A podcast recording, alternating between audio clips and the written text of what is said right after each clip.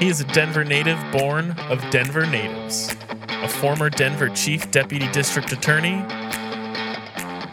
He is now an active Colorado trial lawyer. Bright, independent, and full of fun, he has been part of the media for decades. This is The Craig Silverman Show.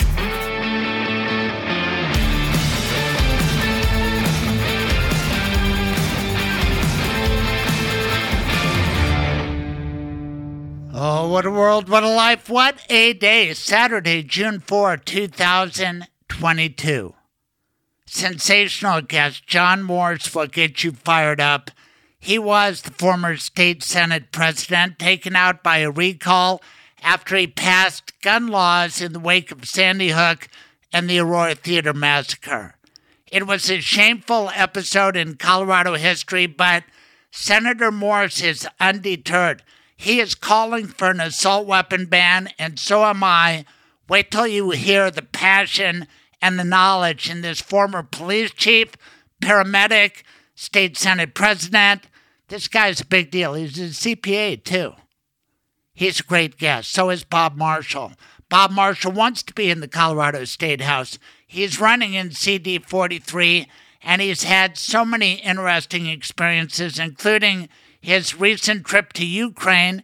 He's a lawyer, he's in Craig's Lawyers Lounge, and we talk about Uvalde. We talk about the big issues in Colorado and Trumpism, how to battle it.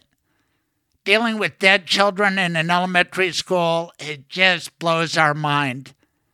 Troubadour Dave Gunders has the right song, On and On Her Way, about loss, healing, and how to pick up the pieces and move on after terrible events. John Morse gets it started. The passion in this man as he talks about not voting for any more politicians, including Democrats, including Jared Polis, unless he calls for an assault weapon ban. Enjoy this special episode 99. Do Gooders, featuring former State Senate President John Morse and aspiring State House Representative Bob Marshall, followed by our troubadour. Enjoy. It's hot in here. Did that toaster catch on fire? It wasn't that. You choked on that bite of burnt bagel. Why is everything all red? The heat is unbearable. Where am I? Excuse me, Your Dishonor. May I step in on behalf of my client? Mr. Silverman, proceed. Tell me one redeeming good thing your client did. He was a faithful listener to my radio show. Not good enough. He had decency and compassion for his family. He did end of life planning with Michael Bailey. The Michael Bailey? That is kind to your loved ones. That is smart and way too decent for this place. Your client can go. And what about me, Your Despicableness? Why should I? Michael Bailey is my lawyer, too. Go on then. Get out of here. Now, part of that was serious and part of that was fictional. But you will die someday, and if you don't make a legal plan, the government will make one for you. Call my lawyer, Michael Bailey. His rates are reasonable, and he can meet with you and your spouse wherever you want and on weekends and evenings. 720 394 6887 or online at mblawllc.com. Now back to the Craig Silverman Show. Hello. Senator Morse, Craig Silverman, how are you, sir? So far, so good. How about you? I'm wonderful. Thanks a lot for coming on my podcast. My absolute pleasure. Could you tell everybody about your background, where you grew up, and what line of work you went into? sure.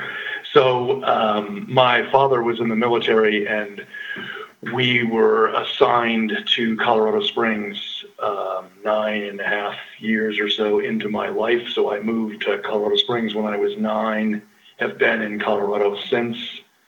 Um, studied accounting and finance, became a CPA, and then I've uh, worked my way through college on a paramedic ambulance. Eventually, went back to being a paramedic uh, for a couple of years here at Denver General, now Denver Health. Um, then I uh, left that and became went back to Colorado Springs and became a police officer, and served for nine years with the Colorado Springs Police Department as a police officer, detective, sergeant, um, and then was recruited to go be the number two in the Fountain Police Department, and about 18 months later, the chief that recruited me left, and so I became the Fountain Police Chief, which I did for a couple of years. Um, so I was there a couple of years, not as the chief, as the number two, and then a couple of years as the chief. And then, um, then I was recruited to run a nonprofit organization in Colorado Springs called Silver Key Senior Services, and it provided services to those over age 60 to provide uh, to allow them to live in their homes and independently for as long as possible. Uh, and from there, I was recruited to run for the state senate, um, which I did and beat an incumbent and served most of two terms, um, seven years total. And 2013 was my last year, and in that year we passed five gun safety related measures that all five of which infuriated the NRA, and so they bought the signatures and the election, and Angela Giron in Pueblo and I were recalled in 2013. At the time, I was president of the Colorado State Senate, so it was quite a trophy for the NRA. Uh, and then after that, I opened my own CPA firm, and that's what I'm doing to this day. And you are busy in the middle of a very successful CPA practice. I admire your tenacity and your service. And back in 1976 through 78, where were you? In the Springs, Denver, where? So 76 to 78, I was actually in Boulder. Um, I graduated from high school in 1976 and uh, spent two years in Boulder as a student at CU Boulder, and then finished my undergraduate degree in Colorado Springs at uh, University of Colorado, Colorado Springs. Let's see, I was 76 to 78 at Colorado College, the Colorado oh. College in the heart of Colorado Springs. So, and then I went to Boulder. So our paths are kind of similar, wandering the Front Range, living Colorado Springs, Denver, and Boulder. Which one do you think is the prettiest? So that's a fascinating question. I mean, you know, Pike Peak and Garden of the Gods, that overlook is just stunning. And yet the Flatirons, you know, if you get back a little ways, I mean, with your nose pressed right up to the Flatirons, it's not that great, but back a little, man, you know, that's drop dead gorgeous also.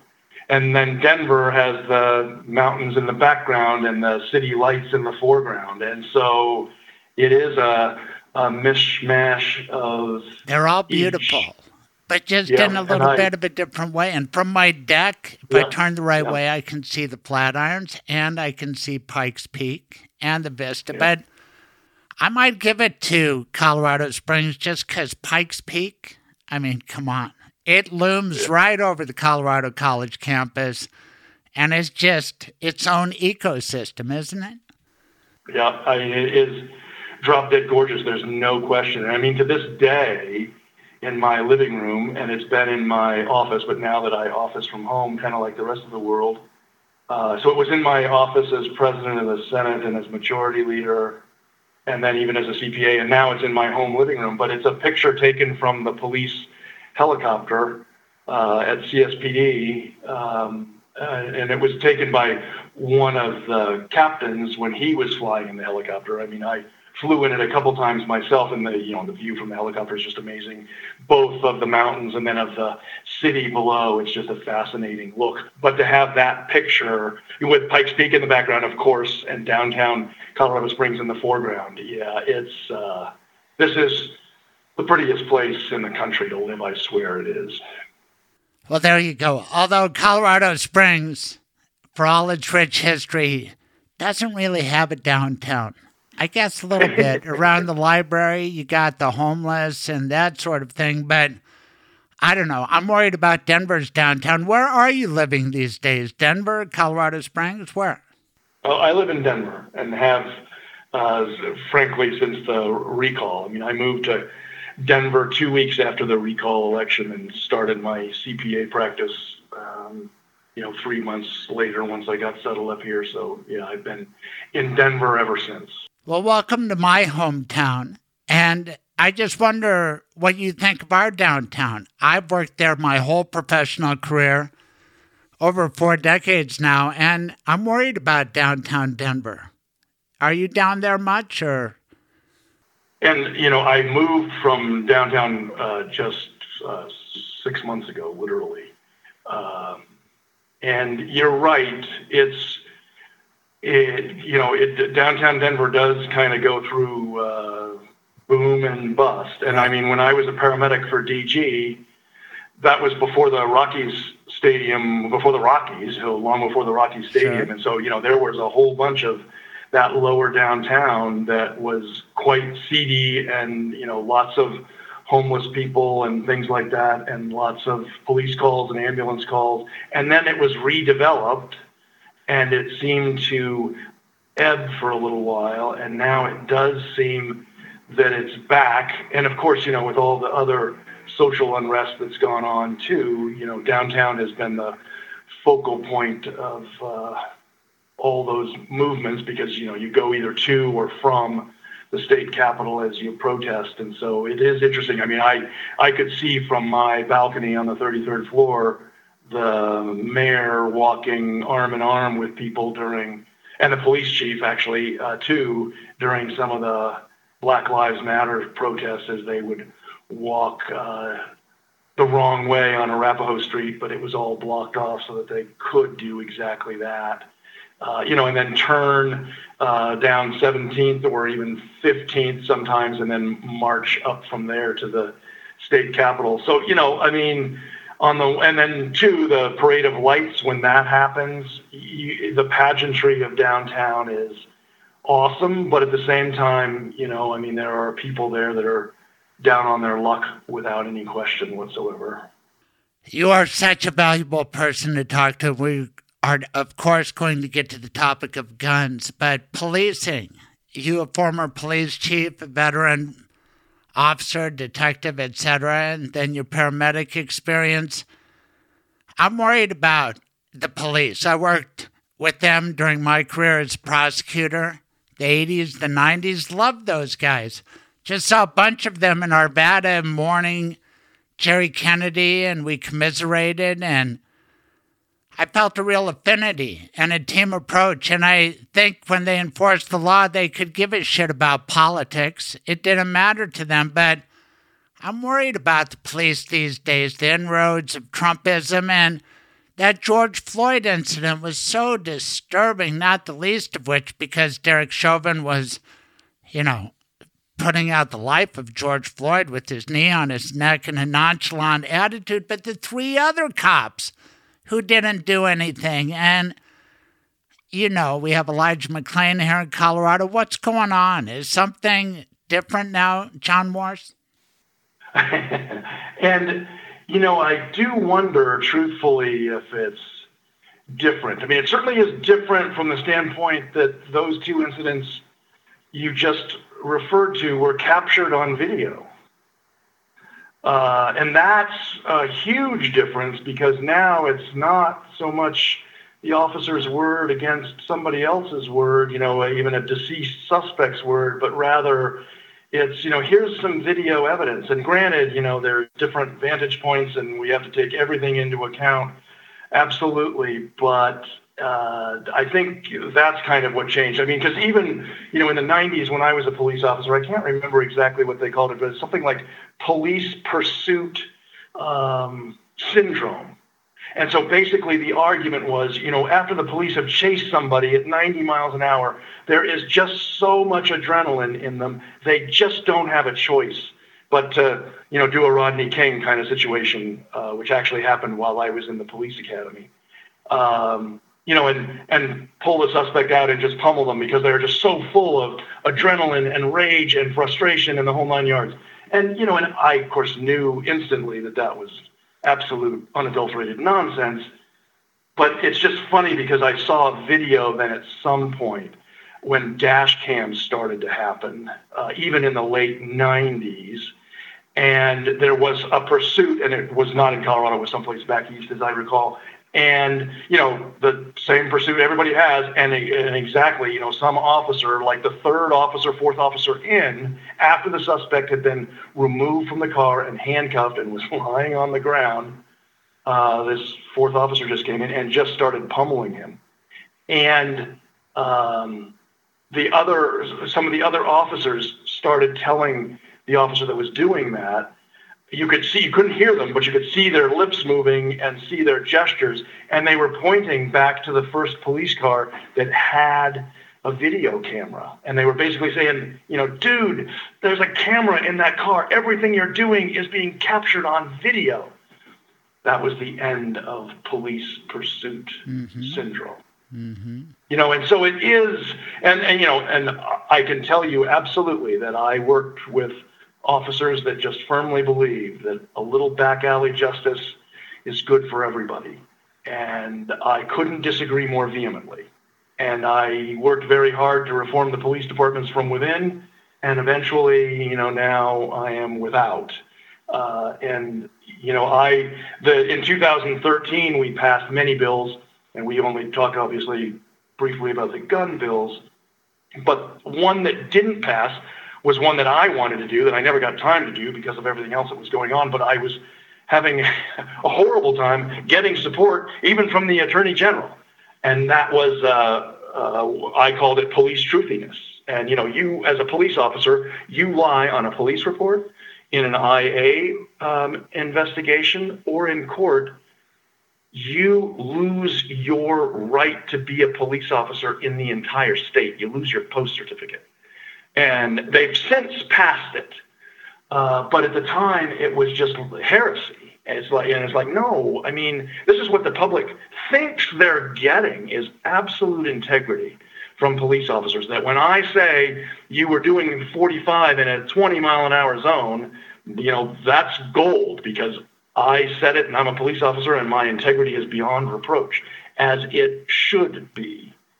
Um, but you know, when you've got these situations where it isn't, I mean, we need to eliminate those folks right away. And as you know, you know, as a former prosecutor, theoretically, you know, there's a Supreme Court decision, the Brady case, and so we call it Brady baggage, where if you do lie, then the the defense is always entitled to that. Basically, the first page of every police report you send in needs to say, hey, I'm a certified liar, but here's what I saw and did on this particular case. So the defense has that so that they can, you know, impeach the officer's testimony. It's like, no, there shouldn't be Brady baggage. That person should not be a police officer now or ever again. You know, I mean, it just, ah. So it's, uh, and, and, I do think that um, most, if not nearly all, police officers go into it with clean hands and a clean heart and really want to do good and want to serve and protect the public literally um, and but after five or six years too many of them just are too jaded and i think you know it has to do with some of the training's not that great, um, and some of the classroom training is great, but the field training then isn't as great. And you know, I again, I've heard from many, many officers. I mean, the court system and the system releases them just as fast as we catch them. So what's the point? And it's right. like, wow, that's interesting because that is not my experience. Turns out when you do a halfway decent investigation and you document it completely and thoroughly, those folks don't come right out. They have to do a little bit of time first. So, you know, I I experienced quite a bit of frustration there too with, you know, geez, come on, guys and gals. If we do our job and do it in a first-rate way, uh, we win most of the time. And that's not to say that you know none of us. That's right. Because truth is truth is on law enforcement side, and I don't know about right. Fountain, but in Denver there was more than enough real crime. We didn't need to make it up, and we tried to get tough on right. the bad guys. And yep. I, I just yep. worry, and we see it throughout our politics now, that you become part of a team and then the team all sees truth a certain way because that's the team perspective. And Black Lives Matter, uh, whether it's true or not, or amplified wrongly on Fox News. And, and honestly, Black Lives Matter was born of that shooting in Ferguson, Officer Wilson, Michael Brown. I didn't think that was the best, you know, cause because that cop, I think, was under threat and I'm not sure Michael Brown was saying hands up, don't shoot. I'm just not sure that was a great story. Even Trayvon Martin, this and that. But the bottom line is, as the police keep getting attacked uh, from Ferguson to other situations, And then riots start happening where things are thrown at cops and defund the police is chanted. And on Fox News, they say, you know, the cops are like, you know, bacon, fry them up, words to that effect, that you start to going to your corners. And we're going to go to the far right side and battle these guys on the far left side. And it becomes a never repeating cycle. And before I end this rant and turn it over to you, you've got a, a former commander in chief who talked to a bunch of cops and said, you know how you protect their head when you arrest them? You don't need to. You can knock their head into the door. I remember he said Right. that right after I broadcast from the White House. I said, that ain't cool. And then the next weekend was Charlottesville. And that was my breaking point. It should have been sooner. But I'm going to shut up and just say, isn't this sort of a, a self fulfilling cycle that is the police uh, get derided by the left, they become further right and further on the Trump side of things. And it makes our whole uh, polarization worse, especially if the police are choosing a team.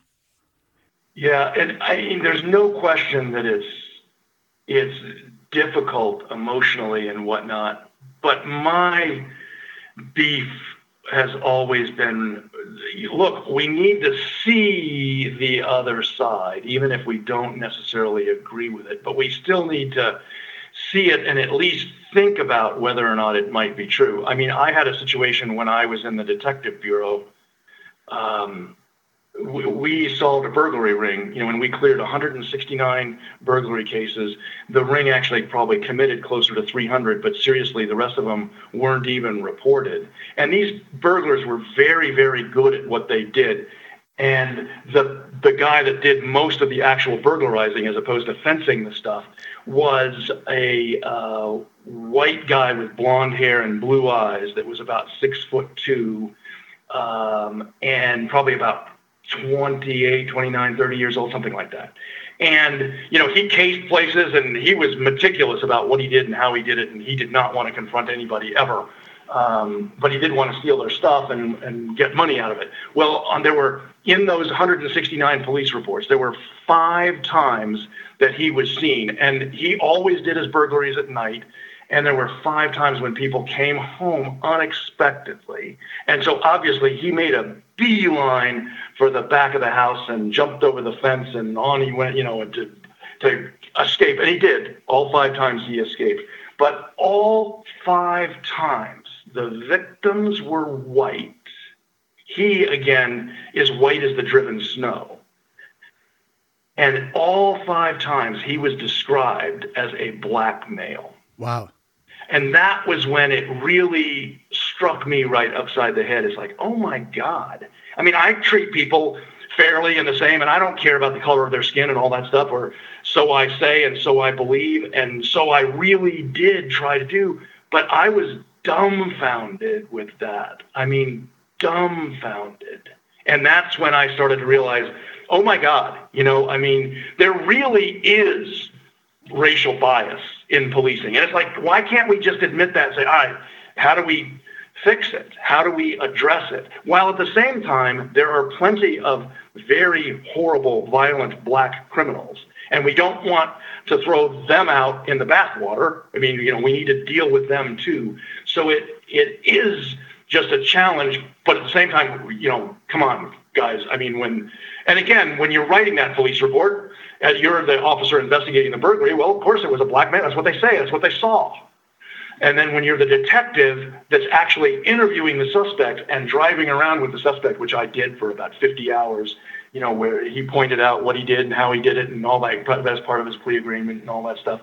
But, you know, so I know this, I'm sitting next to the burglar, the real burglar, and he was described as a black male, but in fact, he's white as the driven snow. So, you know, it's those kinds of things that, frankly, an awful lot of police officers don't have that experience. I mean, they don't, inve- they don't uh, get to interview burglars that really did commit the burglary. Again, because they're too busy coming out of their police car, fourth in line, and starting beating the guy. And it's like, why are you doing that? We need to talk to this guy and figure out why he did what he did. And plus, the, you know, that confession is a huge piece of evidence. So we need to talk to everyone we arrest. And we need to get them to tell us what really happened. And the only way to do that is to be a human being and legitimately care about their side of the story. Right. Don't be a know it all. What about your experience as paramedic? So valuable in the Elijah McClain homicide, is what they're calling it. We have paramedics charged with the crime. That's kind of unprecedented. I wonder what your perspective is on all of that. And, you know, I mean, that stuff happened much later than me. I mean, my career in um, paramedicine was from the uh, you know the mid mid to late 70s through the very early 90s, and we didn't have things like ketamine.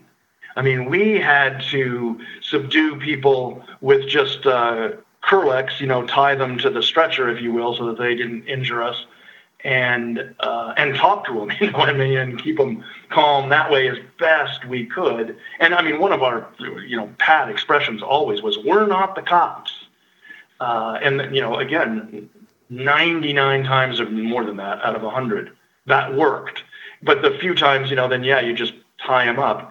So giving uh, the ketamine, you know, I mean, that's just that's something that's totally foreign to me. Even though when we would get to the emergency room, there are, you know, the, then drugs could be administered to calm people down. But again, you know, I mean, you're monitoring them very, very, very closely, and that's the problem in my view. In this case, it's like, you know, if you're going to give a drug that's going to be that much of a sedative, I mean, you've got to monitor that patient like there's no tomorrow. And again, that can be more challenging, and you know, and sometimes you know you're yucking it up with the uh, other first responders that are on the scene and stuff like that. It's like, no, your responsibility is to this patient, and you know, for him to have uh, you know, to not be breathing as long as he was. I mean, that's yeah, that's a problem for the paramedics. I mean, that was lousy care, even if you were going to administer drugs to keep him calm. I mean, he becomes one thousand percent your responsibility.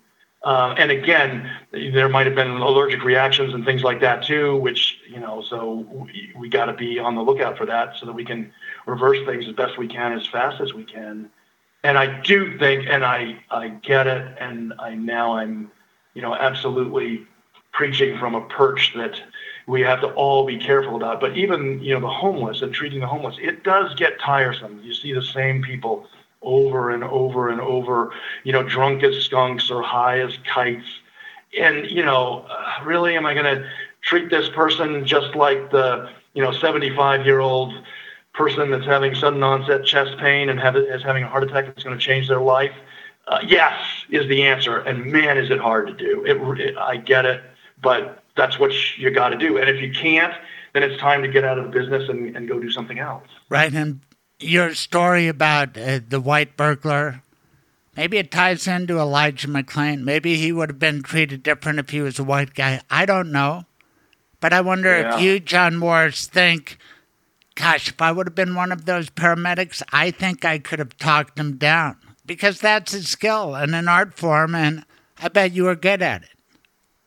And, you know, with all due respect to myself, I, I was good at it, and I was good at it as a police officer too. And the paramedics and firemen used to literally laugh at me because I was so good at it. Um, because again, I don't want to wrestle you or fight with you if I don't have to. That's way more energy and risk to me than it than it needs to be. And I don't know that I would have been able to talk Elijah McClain down, but I can assure you that I would have been monitoring him so closely that, you know, I mean, if I need to intubate him now to protect his airway because I have just compromised it by giving him some drugs that are basically telling his body, yeah, don't worry about breathing, it's like, then I need to worry about breathing for him. I mean, we just, that's what, you know, I mean, that's where those paramedics, uh, in my view, are, are in the most trouble is, you know, that was your patient and, uh, you, you just can't let that happen. But at the same time, you know, the other thing that needs to be said, in my view, in everybody's defense and the first responders,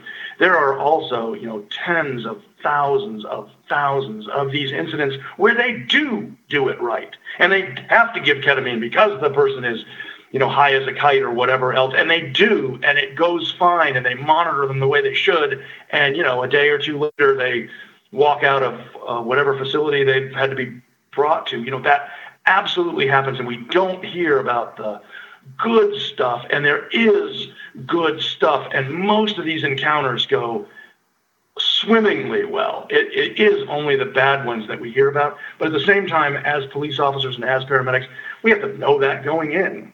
It's like, you know, I gotta I gotta be on my game one thousand percent of the time because, you know, the little old lady call can go south very, very quickly. And so we need to be paying attention 100% of the time and you know be there as an advocate for our patient or you know again as a as a police officer i'm here to serve and protect everyone and that doesn't mean you know you're a bad guy and you're going to jail no question about that but i don't have to stick my thumb in your eye as part of that process that's nice. I think you had to be great at both jobs. Which job is more stressful, being a cop or a paramedic? See, which one's more dangerous? Um, you know, I mean, let's face it. We're in it for the adrenaline rush as well as helping people. But having a good call, I mean, that's what you live for. Uh, you know, and so, and and they absolutely can be dangerous. Both of them can be dangerous but they also aren't. You know, I mean, you get training and you take the precautions that you need to take. Frankly, you know, I think the COVID thing, especially in the beginning, that was the most danger paramedics had faced ever, which is not to say some of them haven't been shot and all that kind of stuff. They have been, but usually when that happens, it's because somebody did something very stupid. Uh, and so, you know, they're they're they're both high adrenaline, they're both high reward, high risk, and they're both frustrating from the standpoint of you know. And I tell a story which I won't bore you with, but you know, I mean, I remember very clearly a call I ran in 1979 where a 21 year old guy got uh, T-boned in an intersection by a drunk driver. He was not wearing a seatbelt, so it moved him from the driver's seat into the passenger seat. If he had been wearing a seatbelt, he would have been killed instantly, mm. frankly. It's one of the three cases of that that I've seen in my career on either side of the ledger. Um, and we fought for 45 minutes to get him out of that car and get him to the hospital and keep him alive. And we lost.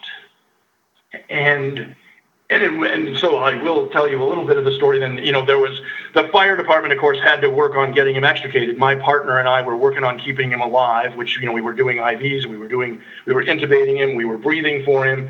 And so it was noon. And when we first got there, we actually could use a bystander to help us. Um, hold the IV bag and keep an eye on it so that when it gets empty, you know, when it gets down to this level, let me know so I can come and change, you know, and put a fresh bag on. Whereabouts? I'm picturing this scene. Do you remember the intersection? Yeah, it's Hancock, Delta and Hancock. Where's that? I in Colorado Springs. Oh, Colorado Springs. Okay. so, um, so I see there's a man standing close. I could just see, you know, that guy is willing to help. I mean, he's staying out of the way. He's being 100 professional, 100% professional, but he wants to help.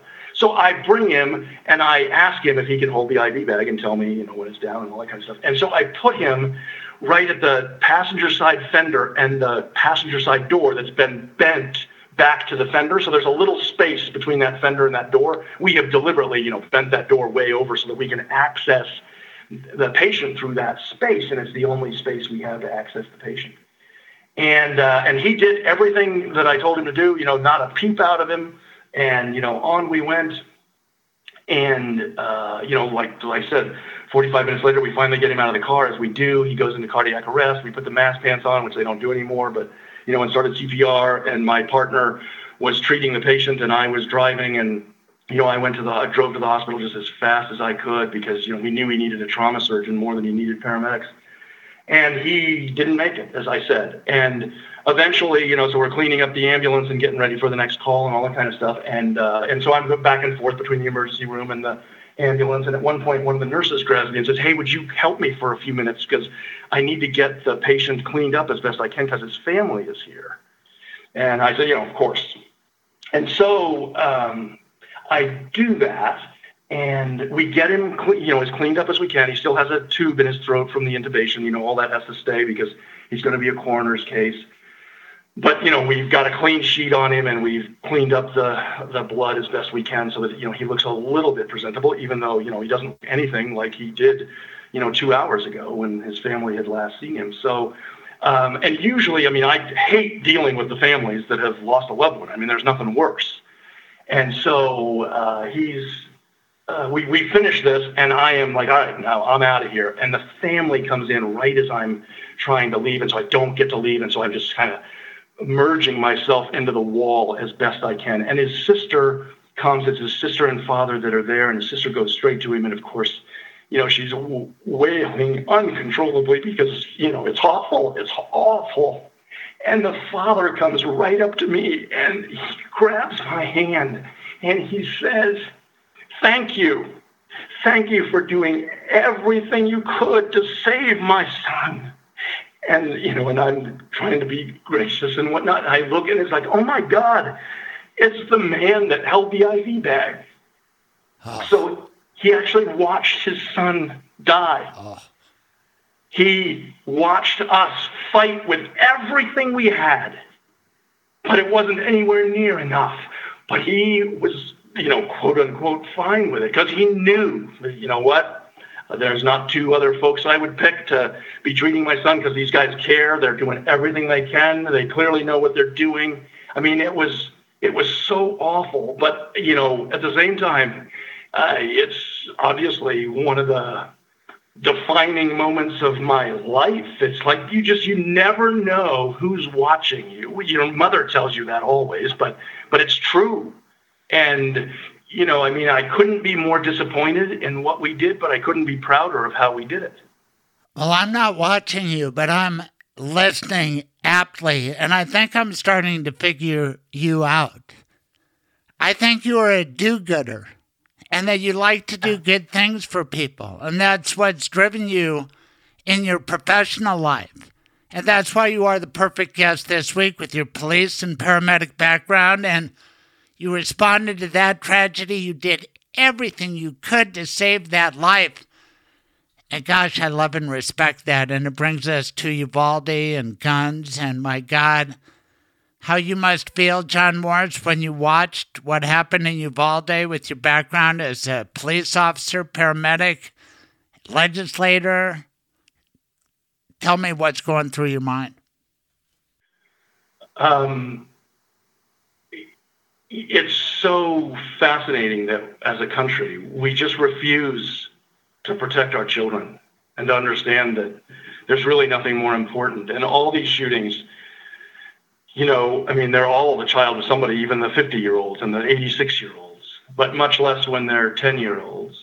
But the frustration was even greater, you know, in that we did as much as we could in 2013 but it was nowhere near enough.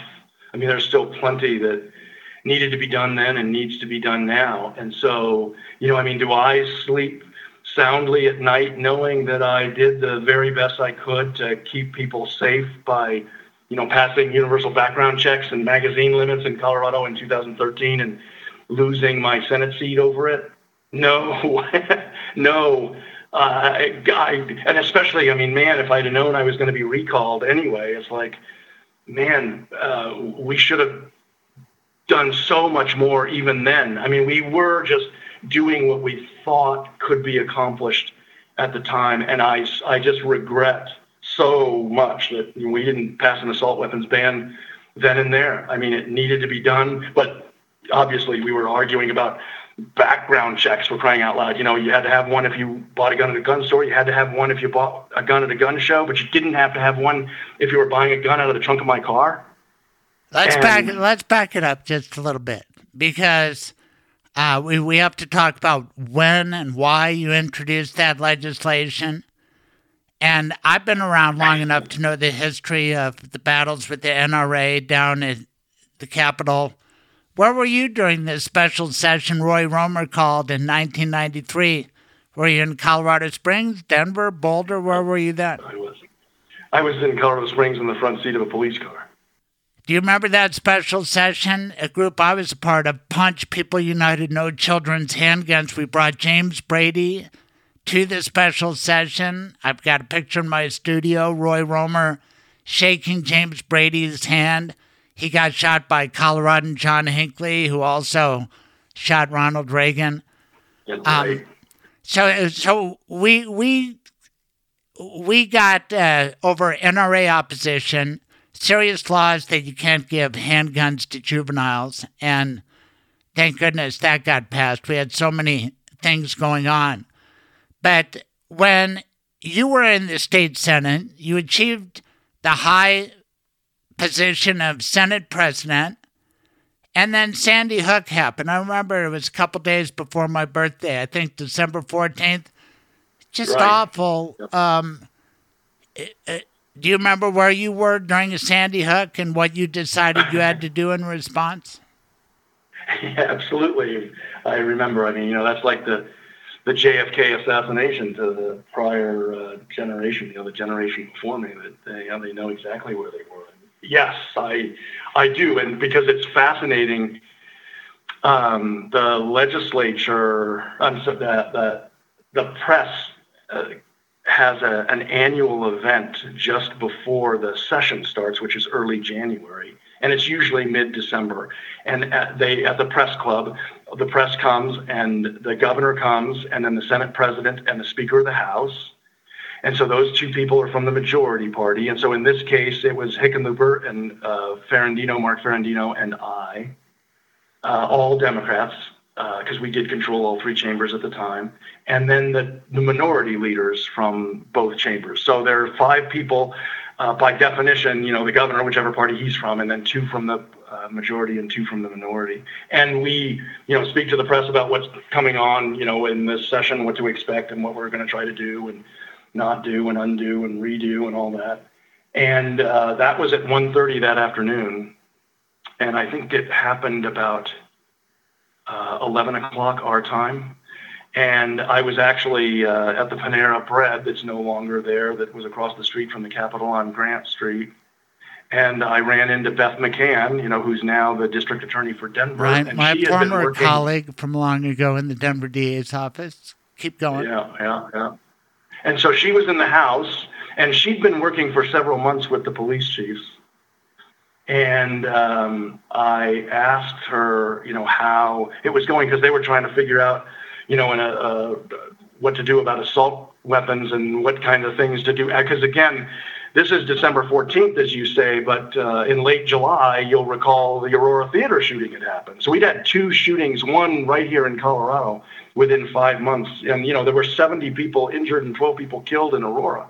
So, you know, obviously this was a huge deal, but I really do think that uh, Sandy Hook is what launched it. And so um, Beth said, you know, that she was having trouble because they couldn't define an assault weapon. And I said, I can do that in 45 seconds, but whatever it is, we got to go because there's no way we have 19 kindergartners murdered with a military style assault weapon. That's no business on any of our streets.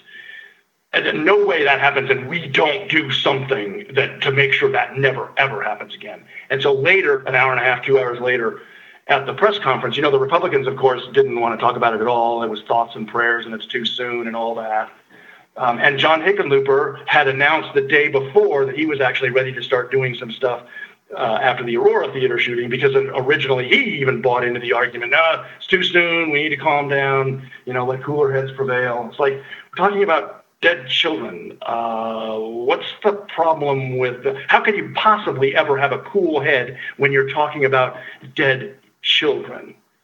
Uh, but apparently there are people that think so. So um, I, you know, did whatever I did, and uh, Tim Hoover, who was a reporter for the Denver Post at the time, cornered me afterwards, and uh, because I was really the only one that was talking about guns, because I know something about guns, and I know something about gun violence. I mean, because of all we've just talked about. And uh, and I said to him, "This is the shooting that will change the consciousness of a generation."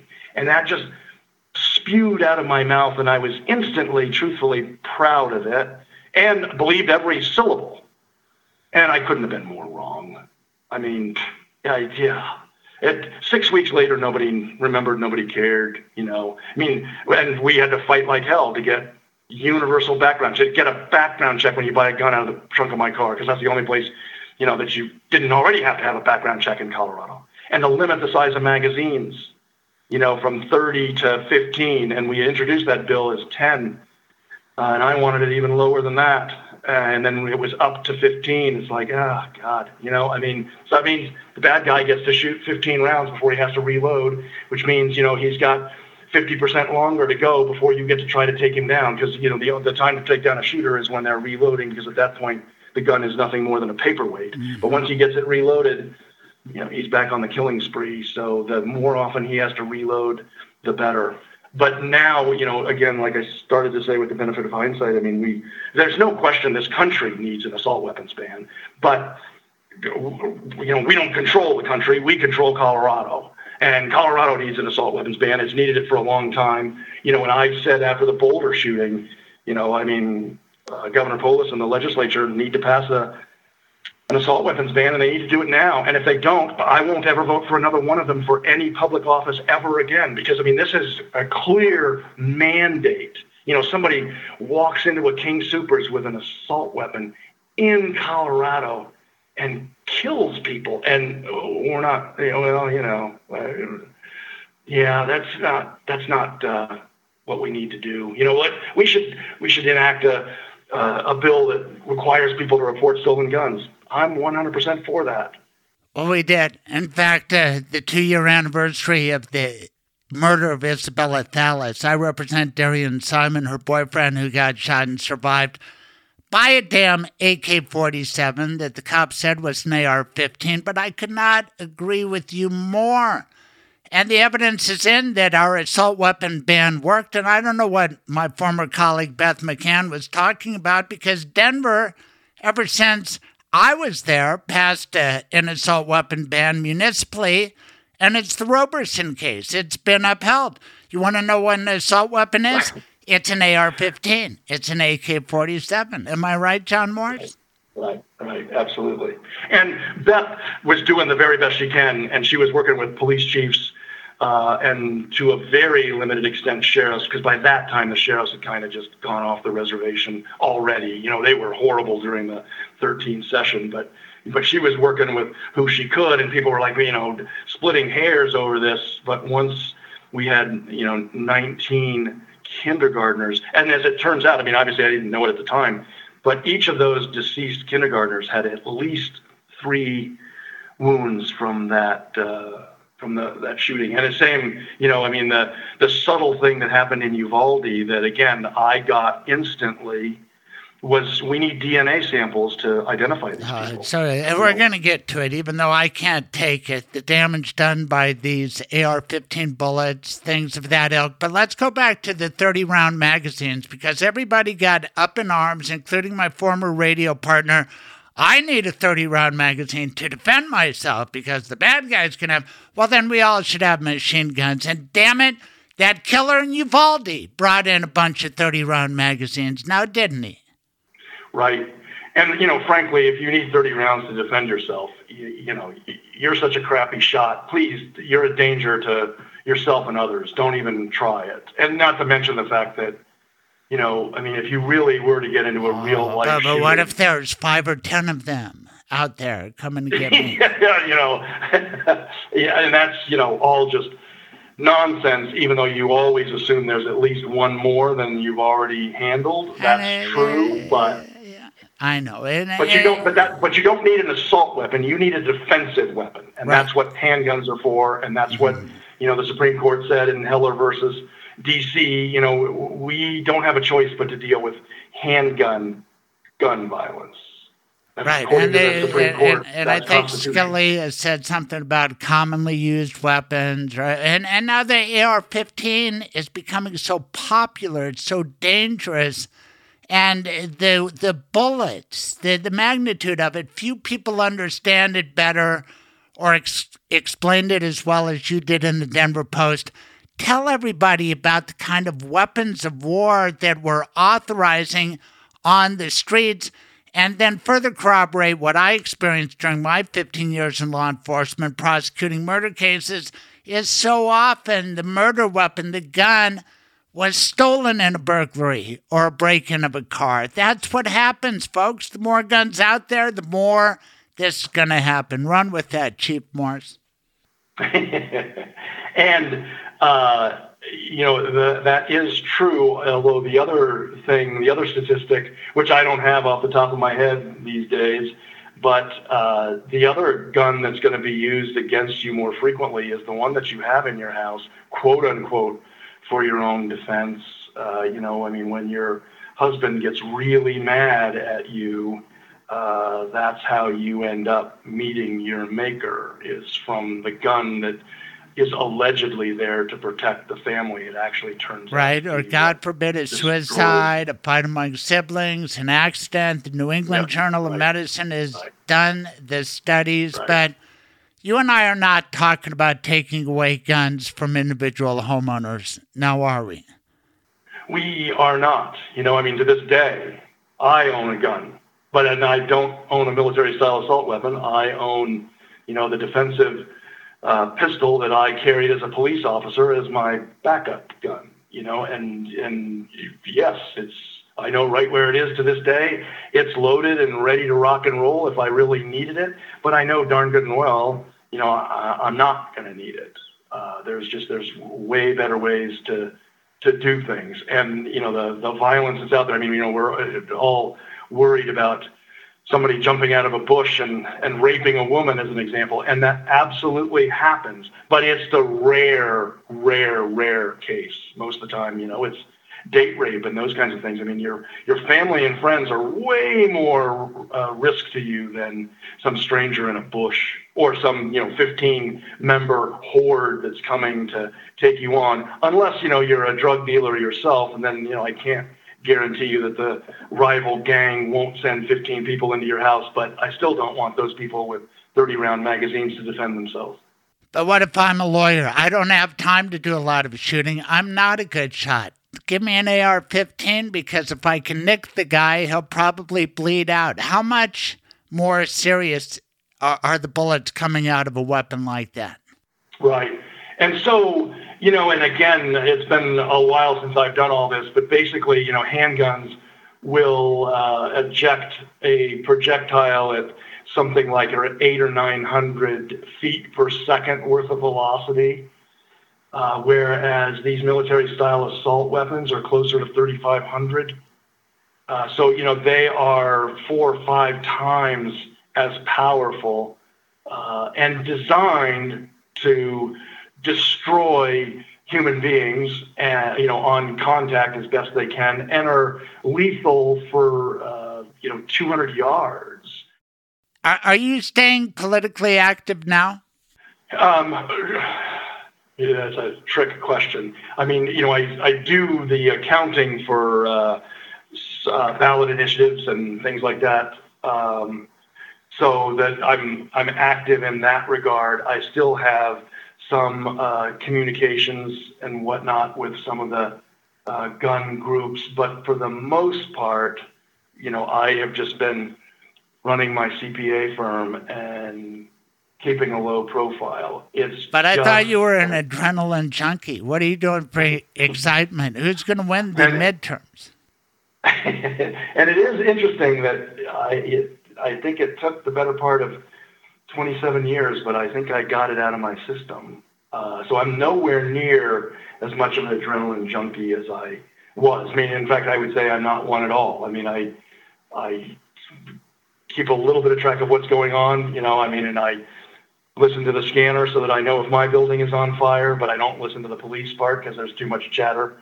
So, you know, I mean, I still try to be aware of uh, my surroundings and things like that. And, you know, and there have been a couple of situations where I have had to bring my paramedic skills back into use very quickly as I see accidents or whatever. Um, but that doesn't happen that often, frankly, and it's been now probably seriously years since it's happened. Um, so I haven't been politically active. Uh, I do, you know, there are people are I get calls, and you know they have dissipated over the years. But lately, they have kicked back up. That uh, you know people are just so sick of the profound lack of leadership on these issues that you know it's like, come on, John, get back in the game because you were the one that actually did something. I was like, yeah, yeah, yeah. I think so, you you should. know, I I, I, I like your passion. And I bet Donald Trump gets you worked up too. He does for me. How about you? What's your reaction to January 6th?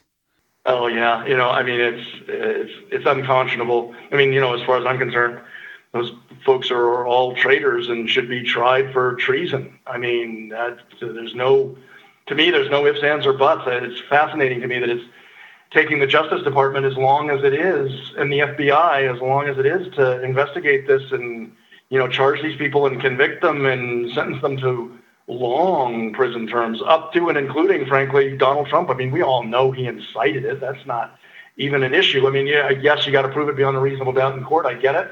But again, if you got halfway decent law enforcement officers that can write good reports and do good interviews and collect solid evidence, uh, yeah, this is a slam dunk. I think so too. I think put Detective Morse on the case. Let him get the witnesses together. Give me the file. I'll try that puppy. I think it's an easy case to prove.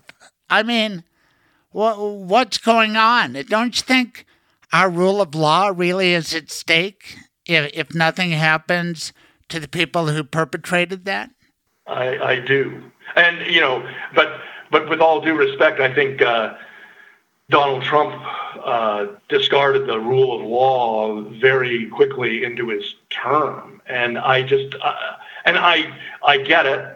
And you know, I mean, I maybe if I was president, I would want to be king too. But what surprises me is those around him that allowed it to happen and continue on, including you know the attorney general, who you know it's like you're supposed to be somewhat independent and aloof and apolitical. Uh, you know, I just and you know I thought that uh, the chairman of the Joint Chiefs, you know, when he was involved in that Bible thumping incident, Mark Milley, St. John's church, Church, with Mark Esper. At least Milley and Esper have apologized for that and Well, and I do think yes that you know that one you know the the chairman was like yeah that was bad. I mean what the heck was going on there? That's not something I'm I want to ever be part of. And you know it's like yes exactly. And so same with some of the rest of these folks that you know I mean somehow you can end up with somebody bad in public office. We see that, but those around them don't have to prop them up. They can help make sure they find the exit at the earliest possible time.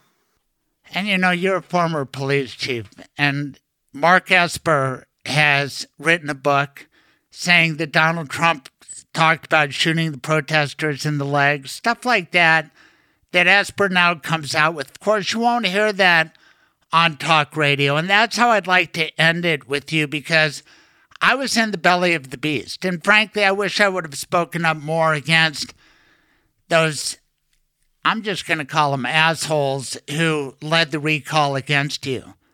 And you must have felt it from talk radio and the lying and the bullshit. And uh, it was kind of a precursor to Donald Trump, the Tom Tancredo crowd, Peter Boyles.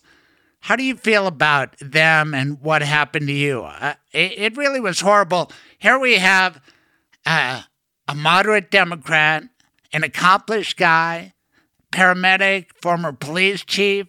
He's worked in public service, doing a great job as a state senator. He reacts to the Aurora Theater massacre and Sandy Hook with common sense gun reforms. And these assholes are going to run him out of office in an off year recall, and they did it and they got away with it. I'm pissed about it. You must be too, John Morrison. And, you know, there's no question that it uh, taught me some very serious lessons about how our democracy actually works, which I think we should all be really careful about. And, and that's why, you know, I mean, right now, my mission is, you know, come on, folks, we got to stop voting for these people that are doing nothing to help keep our children safe. Uh, regardless of their party. And of course, you know, the Republicans aren't helping at all. We get that. But even the Democrats, I mean, you know, I mean, right now in Colorado, the Democrats control all three chambers, and we're not uh, doing much of anything. I mean, they've passed several bills around the fringes in the last couple of years. But this year, you know, all they did was say you can't have open carry at a polling place. Like, yeah, okay, great, but we've got children dying in schools, Governor. I mean, where's the special session to, you know, get the legislature together and get the assault But- weapons but ban what, passed? what, if, what if they whisper back, but what about John Morse? Remember what happened to What- him? Yeah, and again, um, I would give up my political career 150 million more times to save more children's lives from unnecessary Well, God gun bless you. Then you need to get back in office. And you know what? People need to stand up to the bullies just like you did and call out certain things. And one thing that's got me worked up is the so called Independence Institute and Jon Caldara, who is part of that recall effort against you as well. And how many people know that they've had their toast buttered by the NRA for decade after decade? They get that money from the gun industry and then pretend like they are objective commentators. Am I right, John Morse? Yeah, but how much of an objective commentator do you want to be? Our children are dying, and they don't need to be. It's that simple. And so, and yes, there are people that will be on the other side, but the rest of us have to, as you're saying, stand up and say, yeah, no, we don't vote for people that uh, that don't stand for protecting our children. I mean, it's it's that simple. I mean, this morning I saw the reaction of uh, uh, one of the representatives, Ken Buck from Colorado. And he said, "Yeah, in my district, you know, I mean, this is the weapon of choice to shoot raccoons to protect our chickens." It's like, dude, we're talking about protecting children. And, you know, the ranchers raised chickens long before there were AR 15s, and they will raise them long after there are AR 15s. But if you're not willing to help us protect our children, why would anyone ever vote for you again? And that's where it's time for us as the citizens to lead because we're not getting the leadership from our elected officials. We're not getting it from the Republican side. You know, that's a given. But we're not even getting it from the Democratic side. I mean, like I said, I don't know why Governor Polis, I haven't heard boo from Governor Polis or from the Speaker of the House or from the Senate President. It's like, come on, guys, we could call a special session to start Monday, get these bills passed by Wednesday, signed Wednesday night. We could have gun safety legislation on the books in Colorado protecting our children a week, or less than a week from now. And what are we getting? Thoughts and prayers. I'm sick to death of it. And so are an awful lot of people around me. So, what are you saying? That you won't vote for Jared Polis unless he does Oh. that? Oh, I wasn't going to vote for Jared Polis after the Boulder shooting when he didn't pass an assault weapons ban between the Boulder shooting and the end of the last session. And, you know, and again, he has a chance to redeem himself, no ifs, ands, or buts. And I've never spoken a crossword with uh, Jared Polis. But it's time to actually lead. And if you don't want to lead, get the heck out of the way and let's get somebody that will. Uh, and you know the Republicans aren't going to offer an alternative to him that's going to be any better on gun policy. But even us Democrats, we need to send a message loud and clear to Jared Polis: Hey, get off the stick. We got to protect our children. I mean, you know, they're dying from gunshot wounds instead of COVID for crying out loud. It's like, oh my God, yeah, I just, yeah, you're right. It's the number one killer of children in America. How shameful.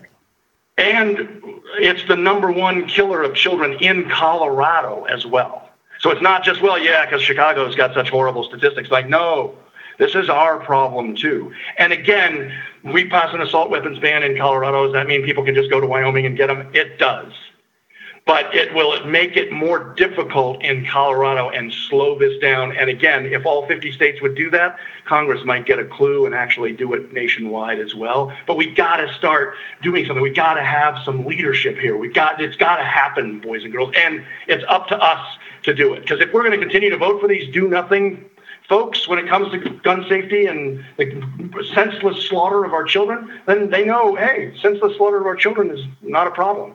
You know, Ken Buck likely is going to get some votes from people that really want to kill raccoons with AR-15s and don't care about children. They would care if it was theirs, and that's my other point too. Is we gotta start caring. Uh, that that ass, that ass with a decorative AR-15 on his wall, American flag. To say nothing of Lauren Boebert. What a Colorado embarrassment. I am totally on your side, John Morse.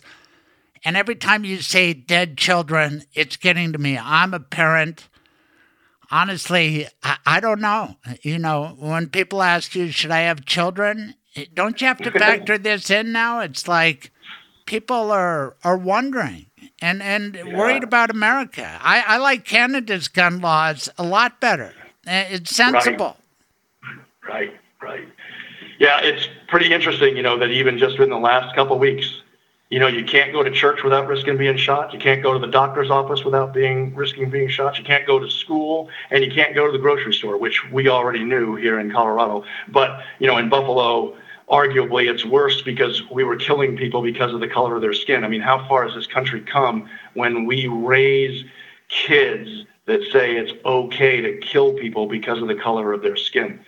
You know, that goes right back to my white is the driven snow burglar. Mm-hmm. It's like, come on, guys, we got to do a much better job of recognizing we're Americans and we're human beings. We're not black, we're not white, we're not male, we're not female, we're not gay, we're not straight. We're Americans, and Americans don't let their children die senselessly to gun violence so people can shoot raccoons. I mean, oh my God, I just, uh, are you kidding me? I mean, and we all have to get this man. We have to. And we have to say, you know, yep, I'm never voting for Ken Buck. You know, he's not in my district. Of course, I wouldn't vote for him for a million other reasons. But oh my God! But even the Democrats, come on, Jared Polis. I think I know. I know. I know. I know what we can do because you are knowledgeable. You're driven. You're not afraid. Why don't you apply to be police chief in Aurora?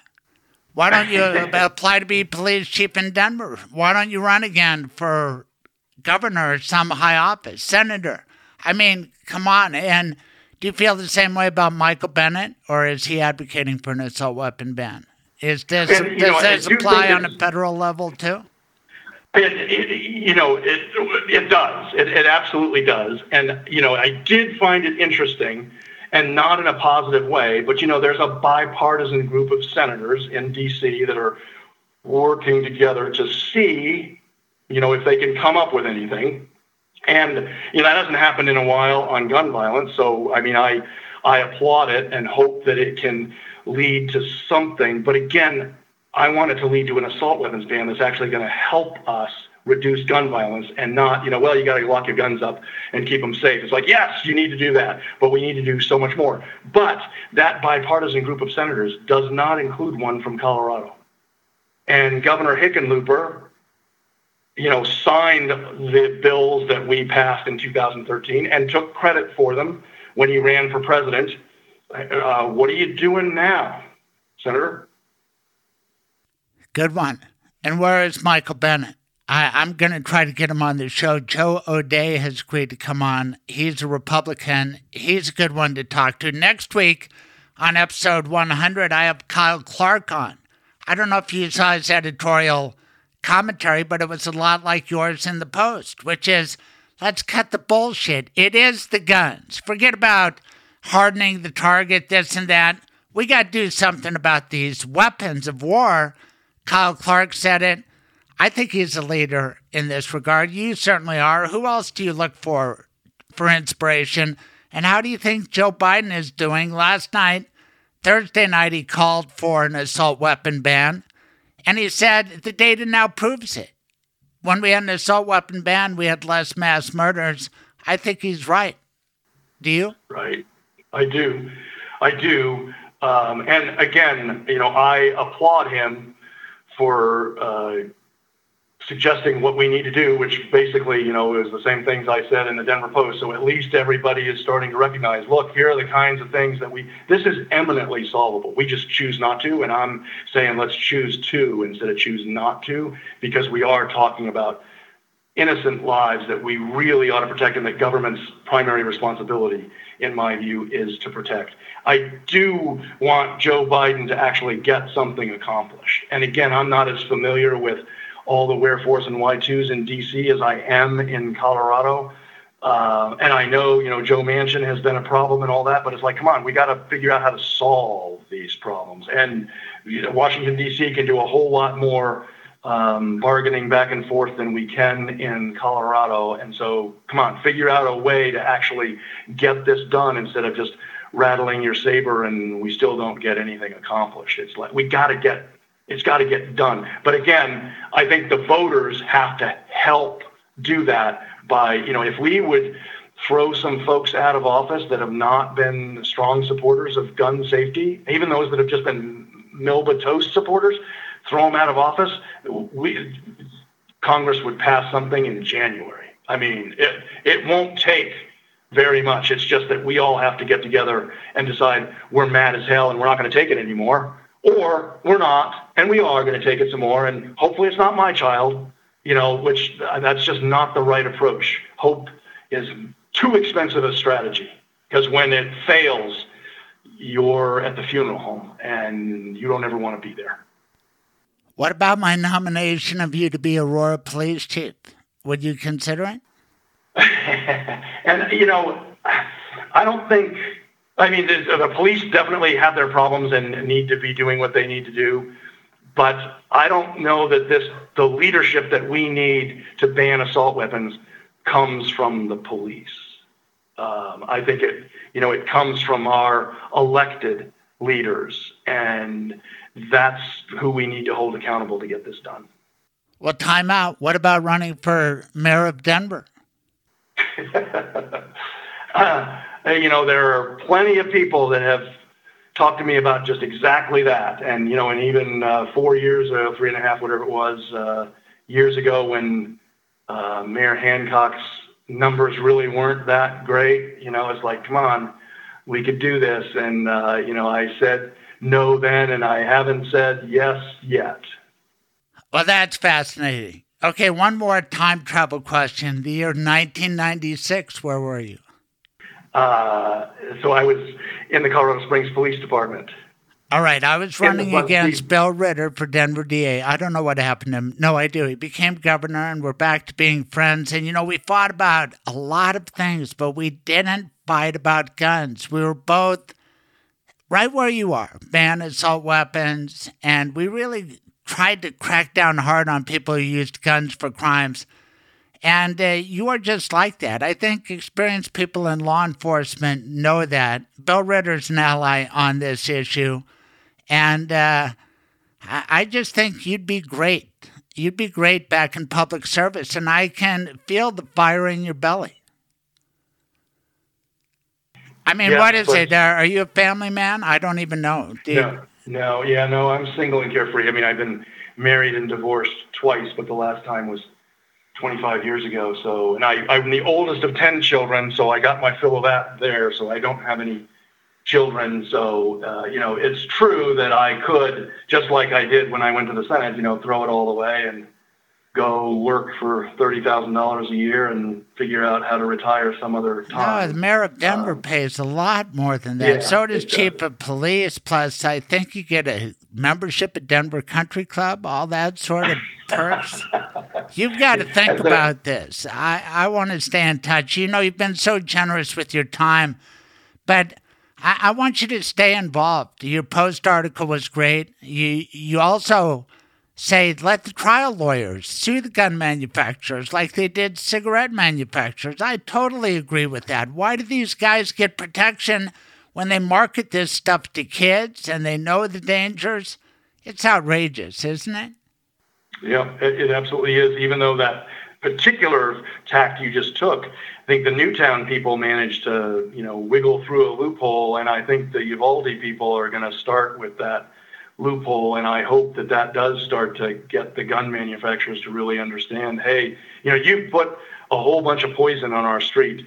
And every once in a while, poison is really great for killing weeds or whatever. But when it contaminates the whole water supply and starts killing people indiscriminately, yeah, we got to control that poison much more so than we do. You know, so I, I, I that's we got to do that too. Um, but the assault weapons ban is quick and easy and obvious. The rest is a, a little bit more nuanced, even though, as you allude to, absolutely, uh, you know, PLCAA needs to go away. And Colorado has its own PLCAA, which is basically saying, you know, you can't sue a gun seller or manufacturer when they screw up a background check and sell to somebody that turns out to kill a bunch of people. Um, and ours passed like in 1985, and the federal one 2004 or five, something like that. So it, ours was on the books for a good 20 years longer than the federal one. They're both are still on the books, and, neither has any place on the books. And so again, that's a great example in my view of hey, governor, when you call that special session, get rid of Colorado's PLCAA. We're all Democrats here. You know, we don't need to protect gun people from this. And the truth is, even once we do, they still have the federal protection. So it's it's an easy win at the local level that won't have as much impact until the federal one is gone. But I just assume get rid of the state one so that uh, when the federal one goes away, we're in good shape because we've learned the hard way with a woman's right to choose. You know, if you don't have that stuff securely somewhere, mm-hmm. uh, the conservative court's going to take it away from you. Not if people like you get involved. I'm so glad you wrote the column. It's a thrill to be able to speak to you. I hope it's okay if I call you a do gooder. Is that okay? It's a compliment. right. And uh, yes, I, I take no offense. Maybe I am supposed to, but I'm not smart enough to. No you are genuinely committed to helping people and society, and you're worked up about dead children. I can't even think about it, talk about it, but with you I can because you have solutions, and I agree. An assault weapon ban, long past due. John Morse, thanks so much for all the time you've given me late on a Friday. It, you're most welcome. It's been my absolute pleasure. Thank you for having me. Take care. Bye now. Okay. Talk to you later. Now, during the pandemic and otherwise, a lot of people have so much affection for their pets. That must come up all the time. What's going to happen to Scruffy? What can you tell us about that, Michael Bailey? What you can do is create a pet trust in Colorado. You put money into trust, and then that money is available and earmarked to care for the dog and it can last the lifetime of the dog or 21 years, whichever is shorter. And then when the time frame for the trust is up, you can dictate who gets whatever leftover money, or I have several clients who will leave it to some sort of animal shelter or animal rescue to be able to care for other animals. How cool is that? You can go to Mike Bailey's office, and he has offices all over, and you could meet at your home, whatever. I love the way you practice law. You've kept it going for a long time. Tell everybody how they can make you their lawyer. So my phone number is 720-394-6887. And again, that's 720-394-6887. They can call me or they can go online to mobileestateplanning.com. And there's a link there where you can schedule an appointment with me. Wasn't John Morse full of passion?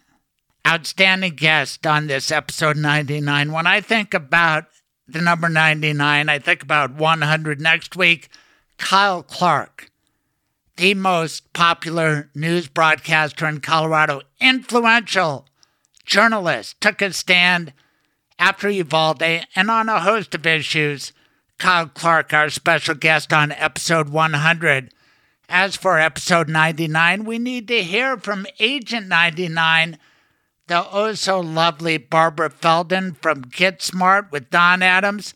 Here they were in a phone booth hiding out from the bad guys when the bad guys had water come up and they are about to drown.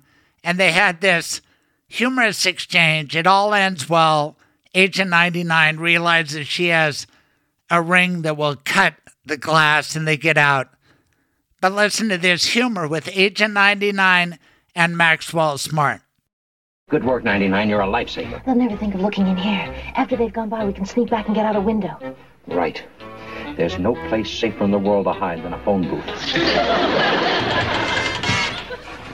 Max! Water! Let's go. 99, we're locked in. But how? I don't know. The doors must seal automatically when the water is released. Oh, This is some kind of shatterproof glass. 99? This is no ordinary phone booth. what do you do? I don't know. If I had a gun, we could we could blast our way out. I've got a gun. Oh, good. Give it to me. Oh, no, I left it in my purse in Dr. Brown's waiting room. Max, your telephone shoe. We can call the chief. Right.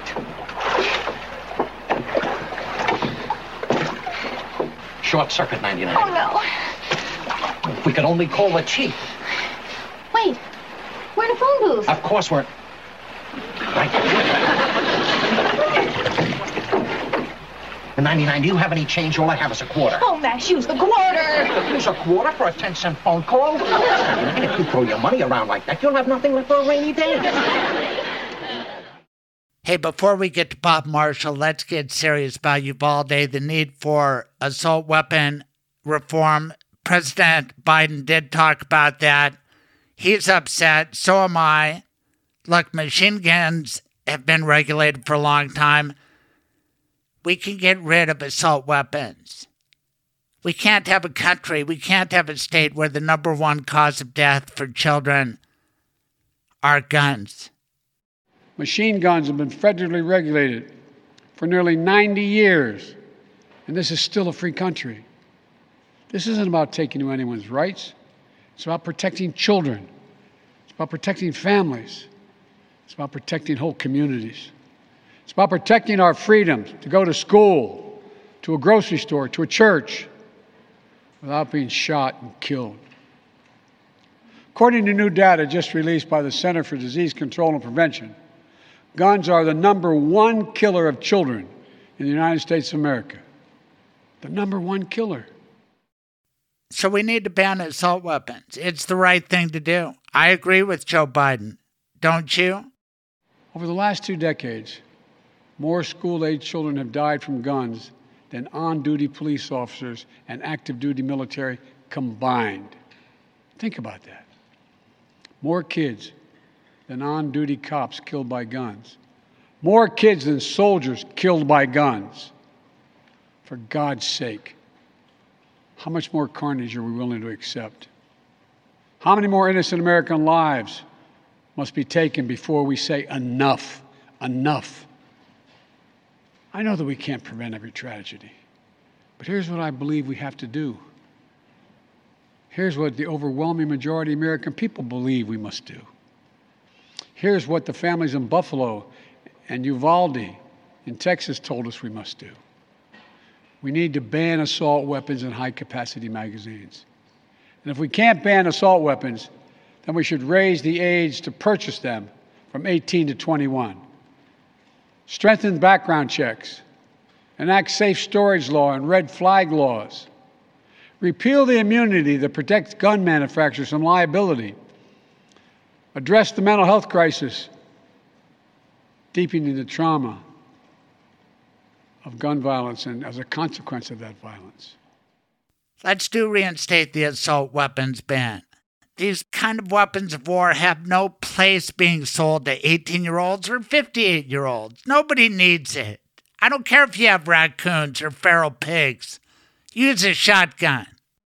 We should reinstate the assault weapons ban on high capacity magazines that we passed in 1994 with bipartisan support in Congress and the support of law enforcement. Nine categories of semi automatic weapons were included in that ban, like AK 47s and AR 15s. And in the 10 years it was law, mass shootings went down.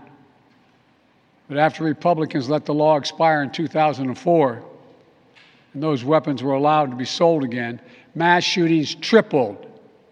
Those are the facts. A few years ago, the family of the inventor of the AR 15 said he would have been horrified to know that its design was being used to slaughter children and other innocent lives instead of being used as a military weapon on the battlefields as it was designed. That's what it was designed for. Enough. Enough. We should limit how many rounds a weapon can hold. Why, in God's name, should an ordinary citizen be able to purchase an assault weapon that holds 30 round magazines that let mass shooters fire hundreds of bullets in a matter of minutes. When we come back, we'll be joined by Bob Marshall, who wants to be in the Colorado State House to fight for common sense gun reform and to fight Trumpism. Kind of the same fight. After this message, enjoy Bob Marshall. Michael Bailey, a friend, a lawyer, a sponsor. Tell everybody how you bring peace of mind to their life. So, by setting up your estate plan, you know what's going to happen to your stuff when you die. You know where it's going to go, you know who's going to get it. We've got everything in place so we're not running to a court to try to get guardianship and conservatorship as quickly as possible. But then it's an orderly proceeding of things. So, you know, there's already enough chaos with the medical emergency, but the legal part of it and who can make decisions is all outlined. It's all set up. So there's, it's like the, the smooth transition of power. That's cool because you can avoid so many problems by having a medical power of attorney and discussing it with a smart guy like Michael Bailey because who should have this? It's probably somebody close, who do you trust most among your children to make that call? These are the hard and good questions that you ask every day, right, Michael? Right. And if you ask them beforehand, when you're not in the middle of a crisis, then when a crisis hits, we're not trying to do crisis management and medical emergency and everything else. We're going, okay, we've got a smooth transition of power here. We've got a smooth who's in charge, and we can have that all flow so that we can focus on the care. There are so many things in life that you can fill out a form and save yourself money, save yourself heartache. Some people die out of nowhere quickly, but more often you get sick, you have medical difficulties, so it all goes together. But your system works, it works beautifully. What is the best way to contact you these days? Best way, uh, you can give me a call. My phone number is 720-394-6887. And again, that's 720-394-6887. Or you can go online to michaelbaileyllllc.com and there is a an appointment page on my website that you can use. So either way is fine. Thanks, Michael. I've been fighting for Colorado crime victims for the last four decades. There's a great new Colorado law. It allows victims as far back as January 1, 1960, to hold accountable the perpetrators and the organizations that allowed it to happen. If you were sexually assaulted, now is the time to come forward. Call me anytime you are ready at 303 861 2800. Ask for Craig, Craig Silverman, a voice for victims.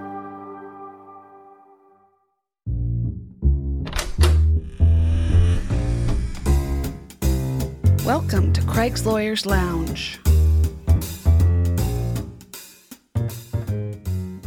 I am so excited to welcome my next guest to Craig's Lawyers Lounge.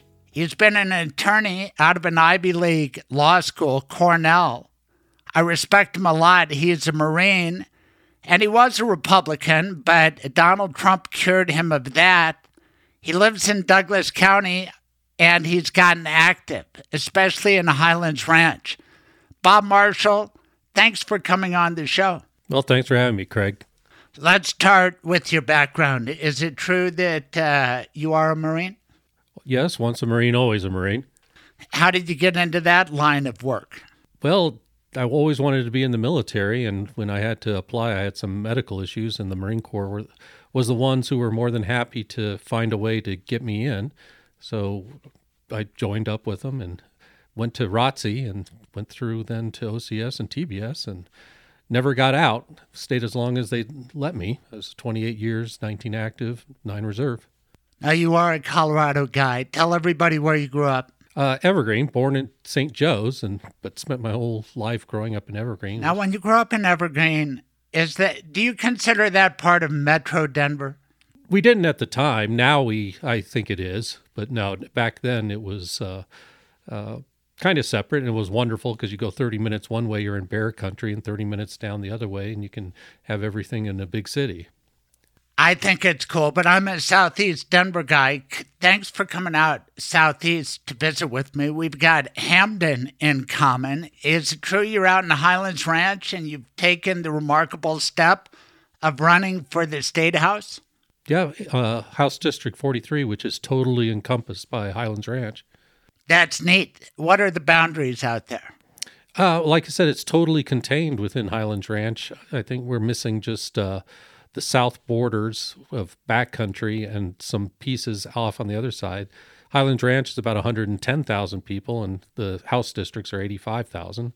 Now, Douglas County, uh, that's Highlands Ranch, right? Highlands Ranch is the northern edge of Douglas County? Right. I think about a third of the entire population lives there in Douglas County and Highlands Ranch. And how does Highlands Ranch vote? It's historically been uh, very conservative, but the 2020 election, Biden actually won by a couple hundred votes, and uh, Crow won by a couple hundred votes. It's no longer in Crow's district, but uh, they were quite uh, happy that uh, you know there was just that tw- little bit of twinge that was showing you know the Democrats have a chance to win now in there. Right, but I think I know what tipped the balance out in the Highlands Ranch that last election. It was a guy who was walking the major intersection and uh, campaigning nonstop with sincerity. And I think that guy was you, but let's not get too far ahead of this story. I admire you because you've stood up several times for your country. I think you've been in the Marines for the better part of 30 years. Did you do foreign deployments? Yeah, I wound up. Well, I went to Thailand. That's where I met my wife, and then nice. Yeah, then uh, Iraq and um, Afghanistan, Anbar in Iraq and Helmand Province in Afghanistan. And you're a smart guy, not only an Evergreen high education, but you went to Georgetown. That's good school. What did you study there? I was in the School of Foreign Service, so I got uh, basically a humanities degree. I didn't know what we were really learning at the time. It seemed like a smattering of a lot of stuff, but it turned out uh, it was just totally focused to pass the foreign service exam, which is actually very difficult. But people coming out of that school just score extremely high because we were learning exactly what we needed to learn to pass it. Now, when you were going through Georgetown, unlike most undergraduates who wonder, what am I going to do next? If you're in ROTC and they're paying nice tuition money to go to Georgetown, what was the obligation they expected out of you? Uh, it was a four year payback uh, at the time, four years active and four years reserve. So it was a eight year commitment supposedly. When we came out that uh, time, though, we were in a big downsizing. I know a lot of the Army ROTC guys were actually given the option just to go reserves the whole time if they wanted. But you come out and you are immediately an officer. That's kind of cool, right? Yeah, well, it's not immediate. For the Marine Corps, you still had to go through OCS and you still had to go through uh, TBS. But yeah, yeah. But eventually you get to start bossing people around? Yeah, I don't look at it as bossing people around. Hopefully, you're leading people around. I understand you were a pretty good shot and the captain of the shooting team. Is that true? Well, uh, base shooting teams, uh, one in Iwakuni that uh, fired in the Far East regionals, and then I was the team captain for Matzig 90 in Millington that fired in the Eastern regionals. So they have Eastern, Western, Far East. So what does the captain do? Uh, decide who competes where, coach the team up?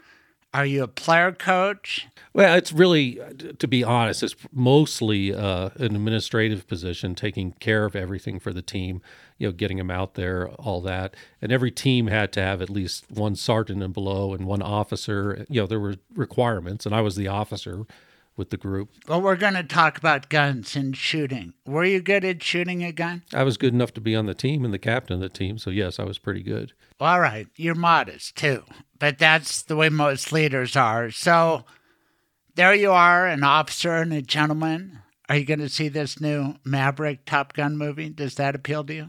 Yeah, I mean it's an action movie, and you know people go to those big movies just to have fun. It looks like a fun movie, so of course, everything in there is not exactly true to life, but yeah, it's great, great fun, I'm sure. All right, but you went to law school. Was that great fun, or it had to be fun for the government to pay for it again? Well, I was actually uh, one of these things where I had paid for it myself, the tuition, because uh, the Marine Corps had two programs, the paid and unpaid program. And if you went in the paid program, they wouldn't pay for a school that was more than $10,000 a year. Oh, I take all that back. yeah. So, um, so you yeah, paid for your Ivy League education? I did. Yeah. Cornell, that's a cool law school. Ithaca, New York. Did you've traveled all over this great country after leaving Evergreen? Yeah. Pretty much stayed in the state for 18 years, almost never leaving. And yeah, then went everywhere you could go for like the next uh, 18. So were you a military lawyer for a while? I was. That's was kind of the payback. So uh, as soon as I finished uh, law school for the Marine Corps, then I spent three years on active duty um, doing defense work, and then I was the station judge advocate in Iwakuni. Gosh, Japan. what a varied career! And I know you ended up in Denver at one of the biggest and at the time most prestigious law firms, Gibson Dunn.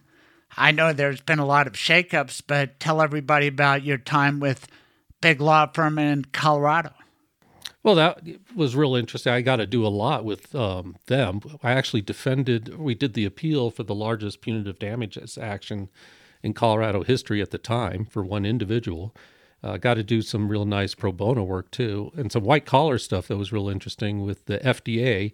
I they have strict liability laws with the FDA, and I you know hadn't seen strict liability criminal laws ever before, which were you know quite interesting. Which there's a good reason for it, um, but yeah, it was a different world. Yeah.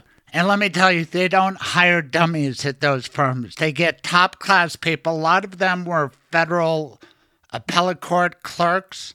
And I believe you were Bob Marshall for a legendary judge, Siler, out in the Sixth Circuit. Tell everybody about that. Was that an important part of your life? Yeah, that was probably one of the best experiences of my entire life in Southeast Kentucky under Judge Siler. He was just the epitome of what uh, any judge should be. And it was fun being a Judge Siler clerk because anytime you went to the courthouses in Cincinnati, all the guards loved him. Everyone knew him and loved him. Um, so as soon as you just had the aura around you, and this may be a little tangent I didn't t- discuss before, but they had an AUSA slot open up right when I was leaving. And I asked Siler's uh, secretary, "Well, you think they would consider me, you know, being an outsider?" And she just laughed and said, "Well, send in your resume." So I sent it in on a Friday, and on Monday morning, I got a call from the U.S. attorney said, "Get up here Tuesday morning." So I go up there, and it turns out the U.S. attorney at the time had been one of Judge Siler's clerks. The uh, you know, first assistant U.S. attorney there was a Judge Siler clerk. The head of the criminal law division had gotten his job like 35 years earlier from then U.S. Attorney Judge Siler. So it was just like a huge coaching tree out there where, you know, all the, yeah, and they said, yeah, we know what kind of people Judge Siler picks to clerk for him, so we don't need to know anything else. So were you a prosecutor? Not that. I was a prosecutor in Denver for a while. For, oh, okay. I thought maybe you got a job as a AUSA. No, I, I, made the choice to come home to Colorado. All right. Which Good was, one. yeah, which was well, very difficult because I loved our time in Kentucky. Well, I looked up Siler, and his dad was a Kentucky congressman. That probably helps the political aspect. He had a military background, right? Navy. So there's Yep. an affinity in hiring. And he got appointed first by Gerald Ford, a Republican, and then by George H.W. Bush to the Sixth Circuit Court of Appeals, where you got hired. So I bet you were a Republican too. Oh, I, I was. Yeah. And when you tell that one story, there's one little nugget there that you left out. I don't know if you saw it, but Judge Siler's father, you know, served in World War II and Korea as a frontline uh, combat man, but uh, he was the only Republican congressman to vote against the Tonkin Resolution, um, which he could have taken a lot of heat for. But you know, I asked Judge Siler about that once before, and he said, "Yeah, everyone forgot forgave him because they knew he was just doing the right thing in his own mind." Turned out he was right later on. Yeah, after so many Americans lost their lives, uh, and that's fascinating. I did miss that part, but uh, what we're saying is that clerking for Judge Siler is a significant thing, especially in that part of the world. But throughout the federal court system, this guy is known. And there's a community of former law clerks, and they're usually like minded. And you guys can't see him, but he's here in the studio. Bob looks like a Republican in a way. I don't know what a Republican looks like, but he doesn't have long hair. You've never been a hippie. Yeah, clean You're shaven. straight laced, right? You don't drink or, or, or you have no vices, right? I, I have one vice because uh, Gunny, when I first showed up at my first duty station, actually after a bit said, Marshall, what's your problem? You don't drink, you don't smoke, you don't chase women, you don't gamble. Said every Marine has to have a bad habit. I said, well, all right, I'll start drinking coffee. And I got a horrible coffee habit. So, But that's good for you. Say at least four cups. I drink a lot. yeah, I do more than four cups. I've covered Alan Berg a lot on my show because he fascinates me. And according to his biography, and I've talked to his ex wife, 100 cups of coffee a day. Yeah. Now you say, come on, that's not possible. Anyway, how much do you think you drink coffee wise? oh, probably 12 or 14, nowhere near 100. Do you have a cutoff point where you stop drinking caffeine during the day? No, that's bad. I have Three no- o'clock for me. And I drink half caff. That way I can drink twice as much. Have Yeah. you seen those Keurigs with half caff? Yeah, yeah, I haven't, I haven't tried them though. What are you, full rich? I mean, the dark stuff? Uh, I'm pretty bad because I'll take anything, whatever's available. Oh, I'm- boy. that full strength Starbucks gives me a headache. But, uh, and don't you think McDonald's has excellent coffee? I do. I actually stop and get their dollar coffee. I should get. Am I plugging them? No, no, it's Get okay. their but dollar it's, coffee. yeah, it's, it's it's my favorite app. If you ever want to find out if I disappeared, check my McDonald's app Yeah. because I- it's incredible. Yeah, I got one three months ago, which was actually the worst thing that ever happened to me because Right. it's such a good deal. I know, and on French fries, they Yeah, give you holy cow! Is Yeah. that that's the top ten food? Would we agree on that? Yeah, and you can't turn it down. It's like, well, it's free. Let me have it. I'm telling you, if you were in the most fancy restaurant and somebody came around and had a plate and there's the golden fries, you'd probably go for that over the escargot or anything else, right? Yeah. I would. Yeah, yeah, yeah, yeah. Especially it- some kind of foo-foo stuff. With, Right. yeah. While it's hot. So when you travel the world, um, what's that like? Uh, I, I, I'm amazed, and, and and let's just tell everybody what a do-gooder you are before we get into politics, which is kind of, you know, partisan. And by the way, Joe O'Dea is committed to be on my show. Kyle Clark next week. We entertain all kinds of people, people who stand up when they're called on. And that's part of being in the military. You agree to stand up to fight battles, but then when you see something wrong, are you going to do something about it? A lot of people don't, but Bob Marshall does. And it's the 100 day anniversary of Putin's invasion of Ukraine as we speak, June 3rd for our show, June 4th. I have never seen such an atrocity in my adult lifetime as the leader of a superpower just trying to wipe out another country. And here I am railing against it. I had a lot of shows about it, people from Poland, people from Ukraine. We sent over supplies, but you went, my friend. Tell everybody your thoughts on Ukraine and why you had to get so personally involved. Well, it disturbed me. I mean, I could tell how I wound up getting there at the end state. Oh, but start about what's up with you, that you need to do something. Why you? Well, why not? I mean, that's sometimes you feel, you know, you just have to do it. I mean, you say I'm a do-gooder, but I really don't. I mean, I'm not out at soup kitchens and every day looking for stuff. But yeah, when you see something there that you can do something, and I had the background in civil affairs and governance and police transition team leader on the Al Qaim border, so I was used to getting stuff done in chaotic environments. Um, so I thought I could do something. Didn't know what I could do. Uh, but one of my fellow law clerks went out there. A Siler law clerk. Right. Well, exactly. And like I said, the U.S. attorney said they know what kind of people Siler picks. So uh, I asked him, what, what are you doing? He says, Well, I speak Russian. I'm going to go help. I said, Well, what are you going to do? I said, I don't know. I'm going to go help. And I was like, Well, he said, Come on with me, Bob. And I said, Well, I want a plan. You don't just show up because you're just sucking resources off other people and not doing anything. And then, like two weeks later, I see this uh, picture from Easter that I guess was published worldwide in many newspapers of Ben in this big pink bunny outfit, welcoming these kids across the, you know, they're running to him. That's your Russian speaking Siler buddy? Right. in a big pink and became known as Ben the Bunny. And he would sit out there and just welcome all the kids, which was terrific for their morale, you know, running from their homes and bombs and coming to a new country, having no idea if they're going to be welcomed or what's going to happen. And you got this giant pink Easter bunny, you know, open arms, giving them all hugs as soon as they come across the bridge. And so that bunny idea, it'll work one day a year. And I don't know if you would fit in that bunny costume, especially since you've been visiting McDonald's. So, given that plan's gone, what was your next move? Well, it's like, well, if Ben could do something, he actually wound up doing it for weeks. you know. Really? Yeah, it wasn't just an Easter thing. He, Well, they have a later Easter. Yeah, So that- you can extend it, right? in exa- the Orthodox faith. and that's how he, he wound up going a whole week in it because of the separate ones, and then he just kept doing it. So he was doing it all the time. But uh, I forgot the question. No, the question is you, you didn't emulate the bunny deal, but you still want. What did you do? Well, again, I wanted to do something productive, and I'm on this advisory board for the High Reliability Organization Council called HROC. And they had a background in uh, a lot of infection control and the like. And I talked to the chairman and said, Well, I plan on going out there and uh, you know seeing what I can do and take. And he said, Well, we want to get involved too. We really want to help.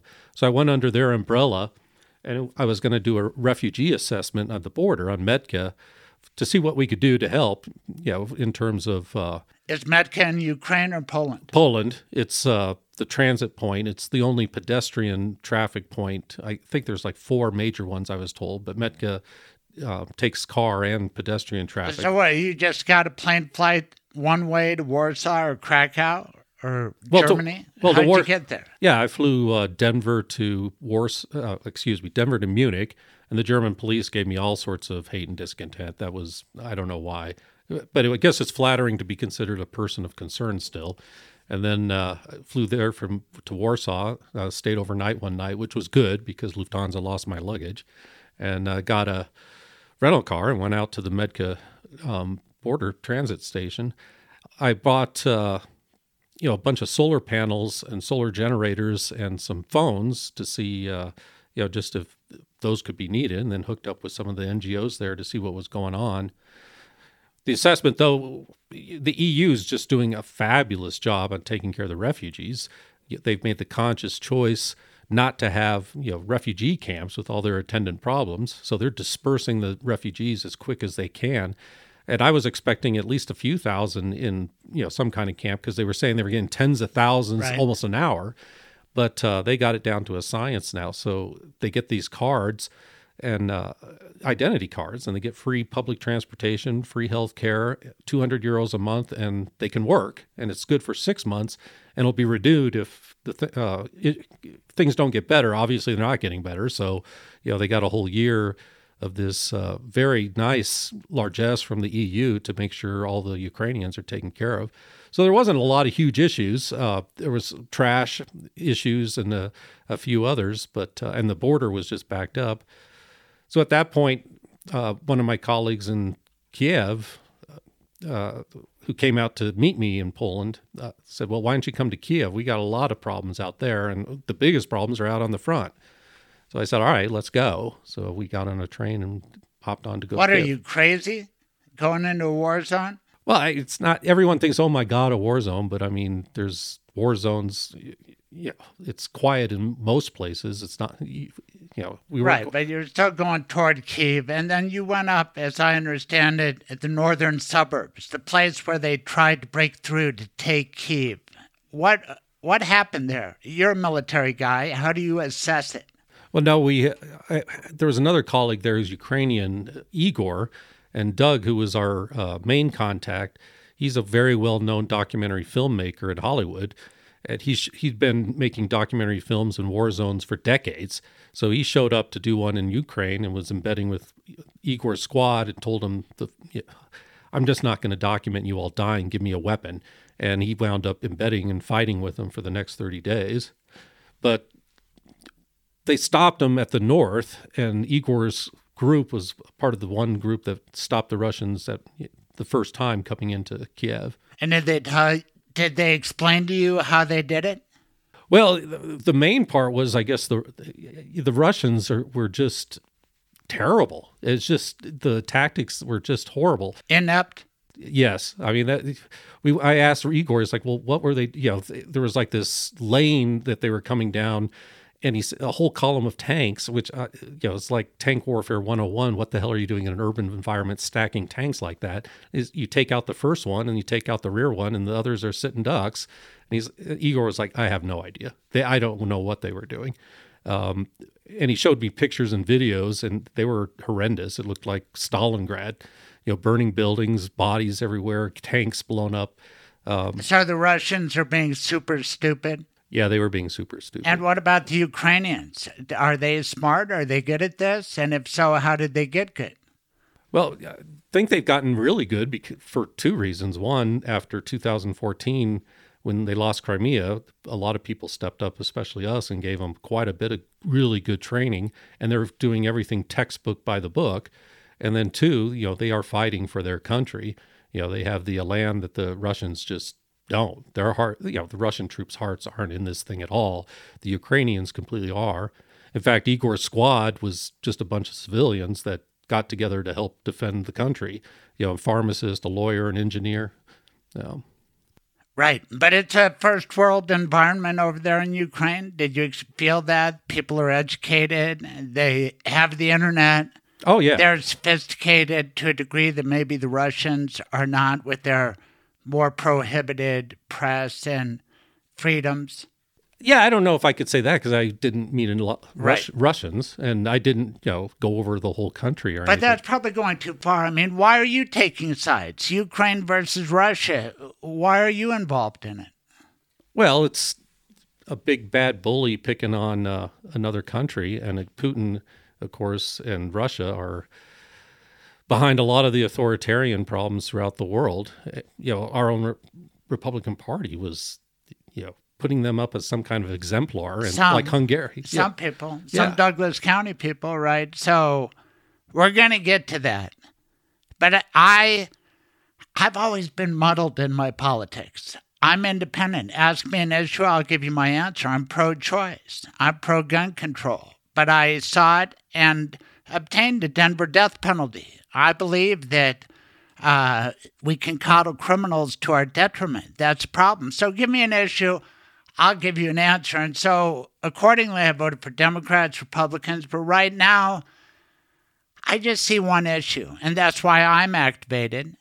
And I used to say to Dan Caplis, you know, I think I can outdebate you on abortion, but I can't match your passion because it's one of your top issues. It's not my top 10. Probably to a degree the same with gun control, although I've been passionate about that in my life. But I'm activated on abortion. Now I can match the passion because it's going to affect my life, my kid's life, all of that.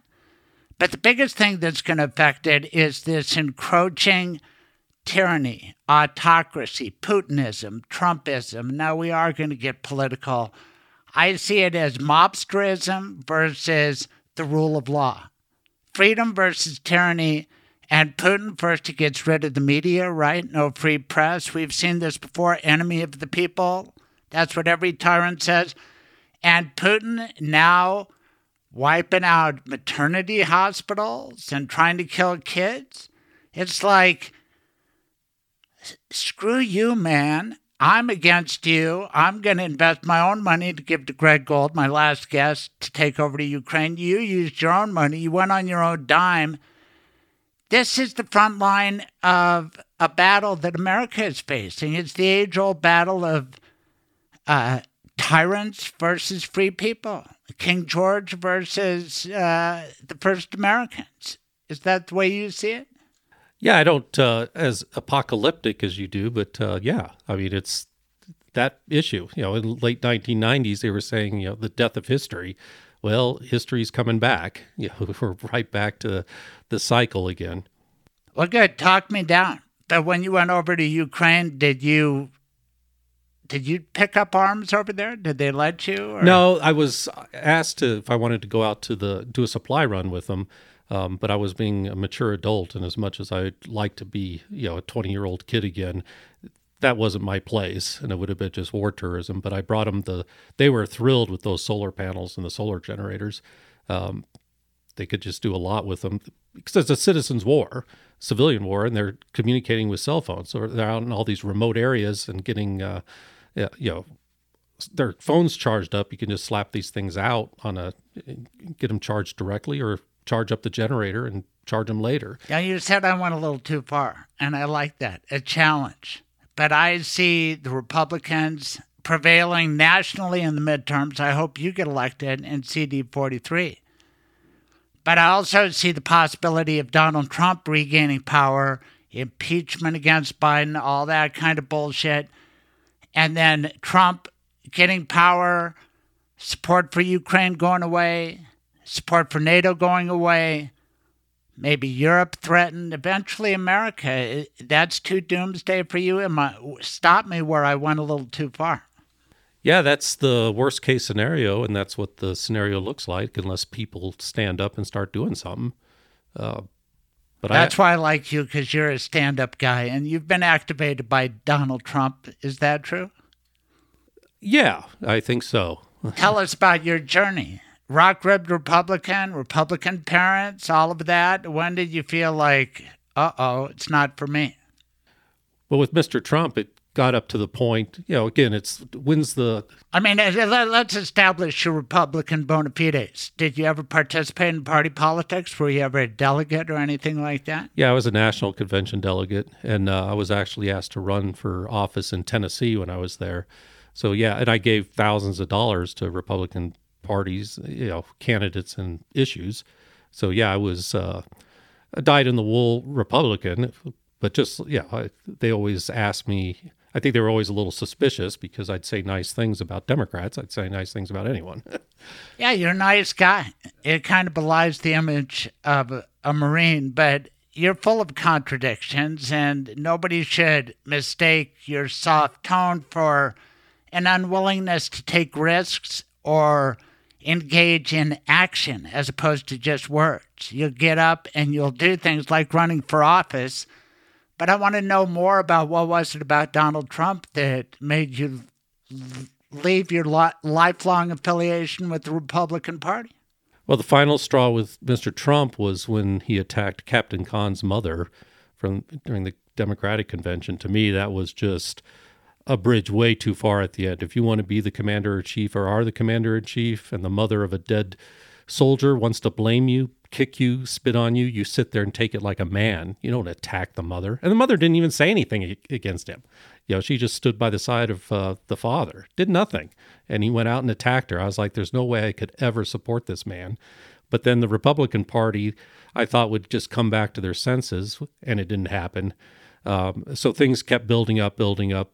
And again, the straw that broke the camel's back was when the Republican Party kept backing Roy Moore in Alabama for the Senate seat after all that stuff came out about him, um, that was again the breaking point for me and it was real hard but i pulled i think it was december 9th for people who don't recall judge moore who's a christian nationalist i think that's a fair way to describe him. That's the way he came to fame and then he came to further fame when it came out that while he was a prosecutor i believe a young prosecutor well not that young like in his 30s he would be trolling for teenage girls and sometimes succeeding in wooing them into his clutches, and it's creepy. And he even got banned from that shopping mall, yet the Republicans said, he's our guy, and Trump said it too, right?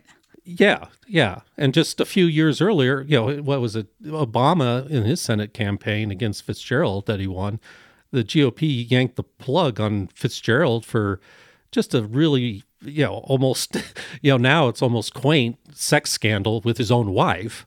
So, yeah, the how much they've degenerated was just amazing that they support someone like that. Right, but we found out they could go a lot lower. So, what did you do? You you were smart enough to not vote for Trump in 2016. Right. And uh, did you vote for Hillary? I did not. I abstained on the presidency and filled well, out everything else were you like me, a little worried about Hillary and maybe she's corrupt or? Yeah, but uh, I'm one of these guys too that uh, I can have a respect for corrupt, competent people yes. uh, that you know, that still can get things done, even though you're you're like, okay, I know you're doing some shady stuff, but you get shit done and you're doing you know the Lord's work your own way. But yeah, I didn't like Hillary. What do you think happened in 2016? Do you think Russia helped Trump? We just had that verdict this week in uh, the trial. The lawyer got acquitted. I mean, to me, it's obvious that Russia helped. Hell, Putin said it in Helsinki. Yeah, we're rooting for him. Yeah, he we Hillary talks shit about us. We don't like her. I thought that's one of the few times he was being honest. But I just read people and I think Putin has something on Trump. Do you? Considering his long history with Russia, yeah, there's probably a very good chance. Uh, there was that fantastic frontline report on Putin, two hours group, that uh, looked at the world through Putin's eyes, which was very enlightening. Once you, yeah, I saw that, I was like, then you understand his worldview. And it wasn't so much support for Trump, but uh, it really was concern about Clinton because if people forget, she was all behind a Secretary of State, all the Arab Spring and overthrowing governments. Right. And people forget how close the Russian government. Right. They had hundreds of thousands protesting.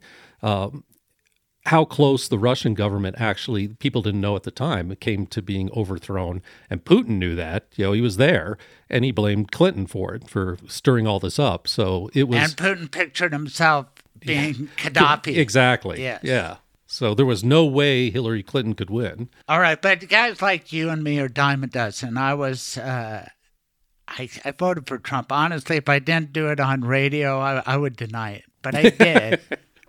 I did, and then I realized the error of my ways. And you were a Republican, and you turned away. You didn't vote for him. You didn't vote for Hillary. And with all due respect, there are lots of people like the both of us, okay? But you went a step further. And that's why you're here, because once again, you stood up. And there was one event that happened, and I remembered this speech. And during our pre interview, you brought it to mind. It was at Mount Rushmore during the pandemic. What was it, the 4th of July? And they pretended like the masks was, uh, you know, wearing a mask, that's a conspiracy to win the election. And Fauci's in on it. All that conspiracy theory crap. And then just some more belligerent talk by Trump. But you're the guy who got activated by it. What was it about that speech that got you? It was the division, the attacking other Americans as un American. Um, that was just really too far. Because again, I wasn't a liberal. Um, I'm not a progressive, but those are your fellow Americans. You don't treat them that way. Uh, yeah, I just go back. You know, I almost get misty eyed when I think about Dole and uh, Inouye. You know, they were different parties and constantly on different sides. But how could you hate each other when you got almost uh, seriously wounded within you know miles of each other? Daniel Inouye from Yeah, Hawaii and right. Bob Dole. Yeah. Yeah. let's play a little portion of that speech from South Dakota to give a taste of what got Bob worked up. Me too, but Bob took action. Angry mobs are trying to tear down statues of our founders, deface our most sacred memorials, and unleash a wave of violent crime in our cities. Many of these people have no idea why they're doing this, but some know exactly what they are doing. They think the American people are weak and soft and submissive. But no, the American people are strong and proud. Do you notice how Trump always accuses the other side of things that he's really doing? He talks about left wing fascism when really, to me, the only fascism I've ever seen comes from the right, Mussolini, etc. Not that the communists can't be terrible. But the way he talks about other people, he's really talking about his own group. And when you put January 6th, what we know now, behind it, anyway, what was it again? Uh, Mount Rushmore. Have you been there? No, I actually have never been to Mount Rushmore. Oh, Rushmore. it's cool. It's only a day's drive from Evergreen or Denver or Highlands Ranch. I encourage it. But on fascism, what do you think, Trump, and what he had to say there? Well, again, it was the division and finding an enemy to galvanize other people against other people um, for the pursuit of power to you know put yourself above others. I mean, it was just something that just really rankled me. Um, And now we know that he was thinking about winning the election, even if he didn't, through cheating and claiming it was rigged. In our schools, our newsrooms, even our corporate boardrooms, There is a new far left fascism that demands absolute allegiance.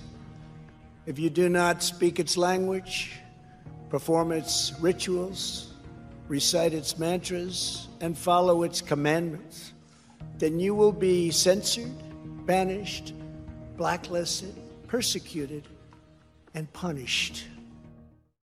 Okay, so I got worked up about that, but I didn't take any action. You did. What did you do, Bob Marshall? Well, it was the night before, I think he gave, 4th of July, he gave the speech, and we had nothing going on the next day because of the pandemic. So I just got a huge American flag and a big Biden for president sign. And I had a big straw hat I had just to keep the sun off my face and, you know, my back. And I went down to the intersection and just started marching around the intersection with those, the, the flag and the, the sign. I did it for about six hours in the heat, took a few breaks. Um, and you developed a bit of a routine, am I right? You push the button, you wait for the walk signal, you walk, you push the button, you wait for the walk signal. Do I have it right? Yeah, it became. I almost I could time it exactly when they were going to come. I almost didn't. You know, I'd always look for the traffic, of course, but I knew exactly when the you know walk signals would come up. So you did it on the Fourth of July, six hours. That's a lot of action. Did people get mad? Did people support you? Did you like it? You came back, you must have liked it. Well, yeah, it was a mixed bag, but I had a, quite a few people come up and were very excited, you know, saying, "Oh my God, we thought we were the only ones in Highlands Ranch," you know, because it's a very conservative area. Um, and boy, you you gave us hope. So I started going out every day for about two hours on the weekdays, and then four to six on Saturday and Sunday. So it was a daily routine. Now, were you working during this time? I was, yeah. Uh, tell everybody your job if you can. Maybe it's top secret. No, no, I, it's top secret on what I was doing, but I was working with the large business international litigation section of the IRS. And you are a licensed attorney. You keep it active in New York and active in Colorado. You could pay the fee, get it active here anytime. But for your IRS work, you only need one license, right? Right. Well, good. You, you are in Craig's Lawyers Lounge, but one day beget another, and is scheduled. Did people start joining you, or talking to you, or trying to hit you?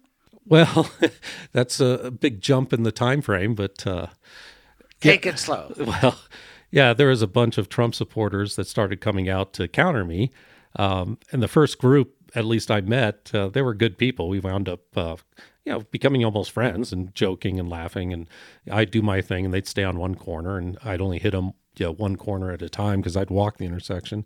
But then groups started coming separately that were kind of nasty. And there was, uh, the cops came a few times. There were people that literally tried to hit me with their car a few times too. And again, I know the difference between like a dog being kicked or tripped over. Um, yeah, I was out there and a lot of times almost got hit by negligence, but there were four or five that were trying to make a point by, you know, swerving into me. Uh, so things started getting more heated and heated, and then uh, finally came up to, uh, well. Did you try to have fun with these guys? Was there humor involved at any point? Yeah, yeah. So, well, one thing was getting nasty, where uh, quite a few of them would get up right in my face and scream and yell and say I was a communist, I was a pedophile, I was a socialist.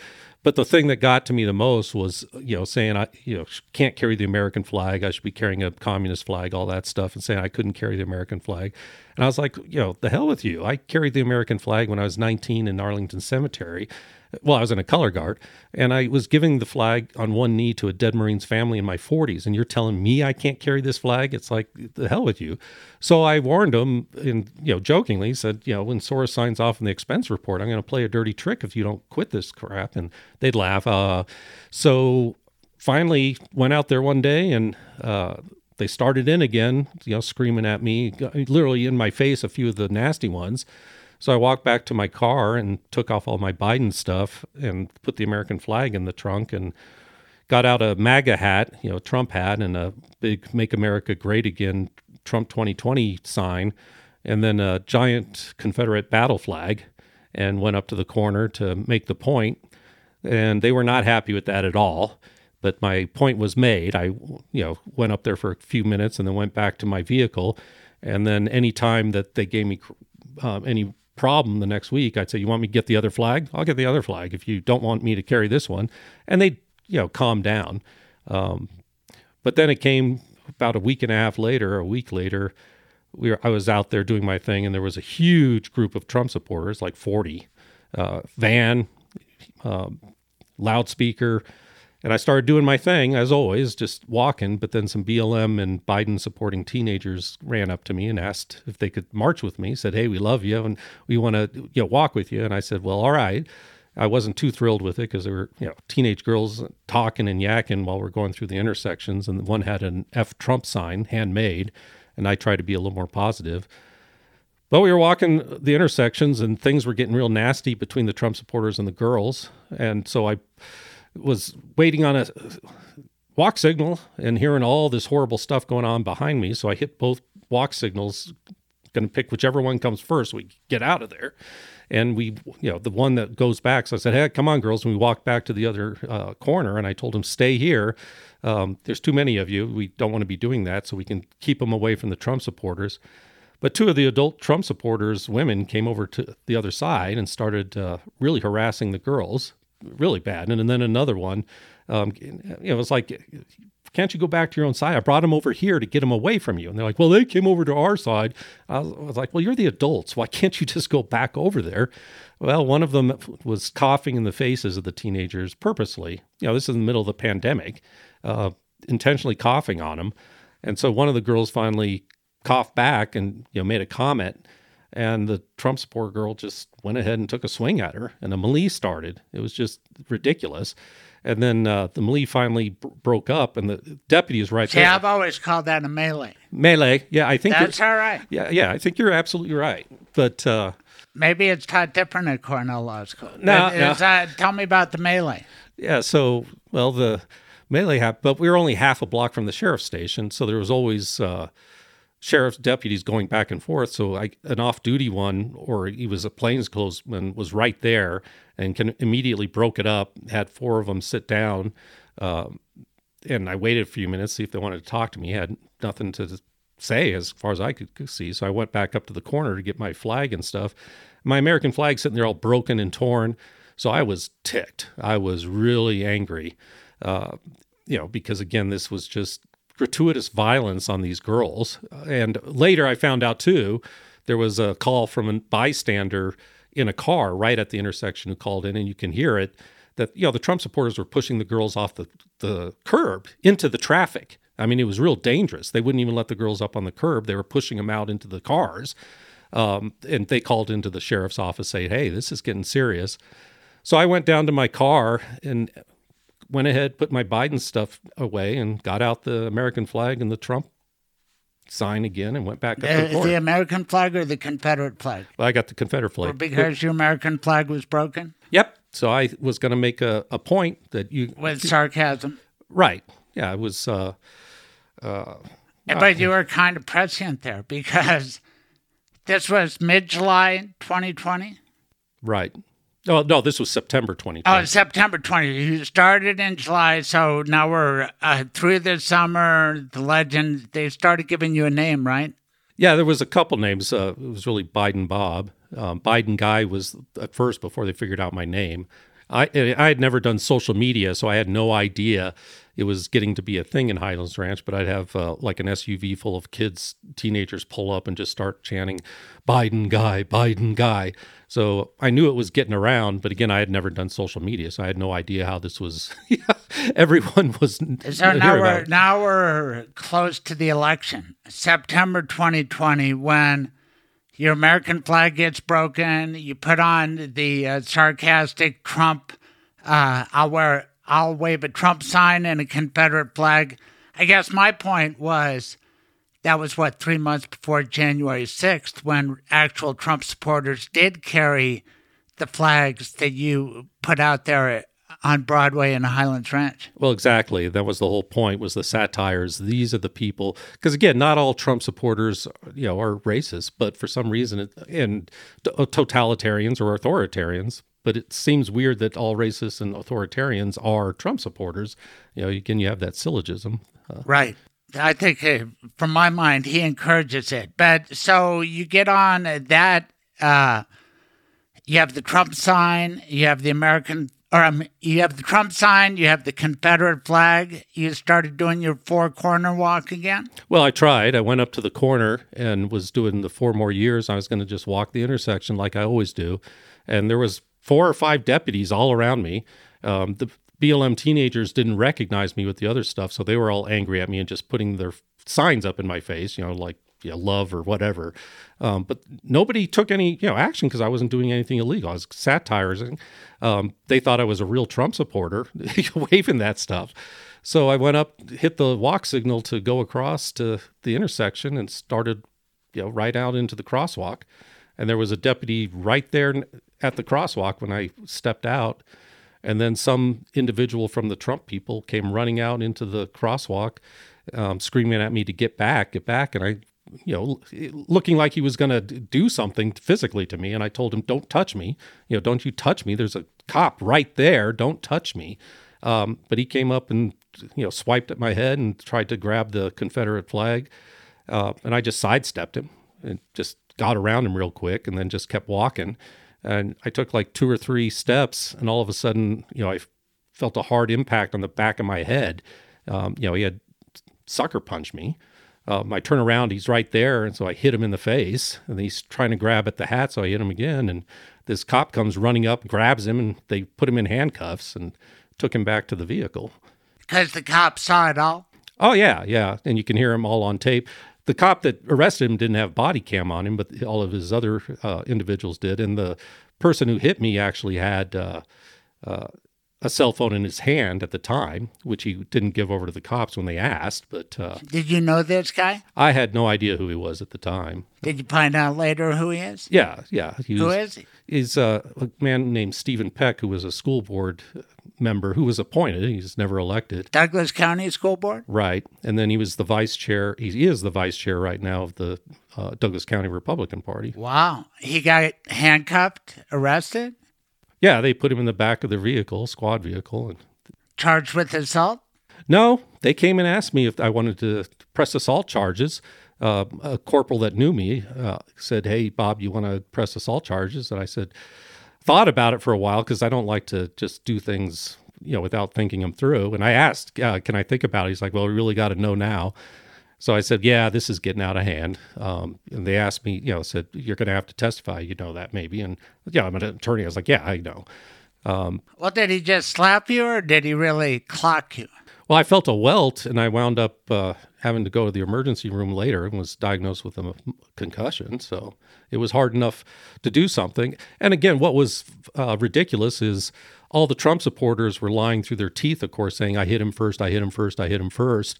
Uh, well, then it turned out there was a dash cam, luckily, that caught the whole sequence, and it was clear I didn't hit him first. So now they're all saying all over the place, he didn't hit him that hard. He was just knocking his hat off. He didn't hit him that hard.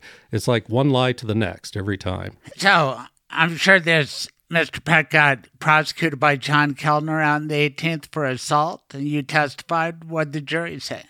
No, it didn't get charged with assault. He was a big supporter of Kellner, from my understanding, and you know, being with the GOP there. So uh, he wound up just having. We both got uh, disorderly conduct charges, which was ridiculous. They came to me. It said, "Hey, our lieutenants just showed up." This like 30 minutes later, and I'm leaving. They told me, "Hey, Bob, everything's wrapped up. Go ahead and leave."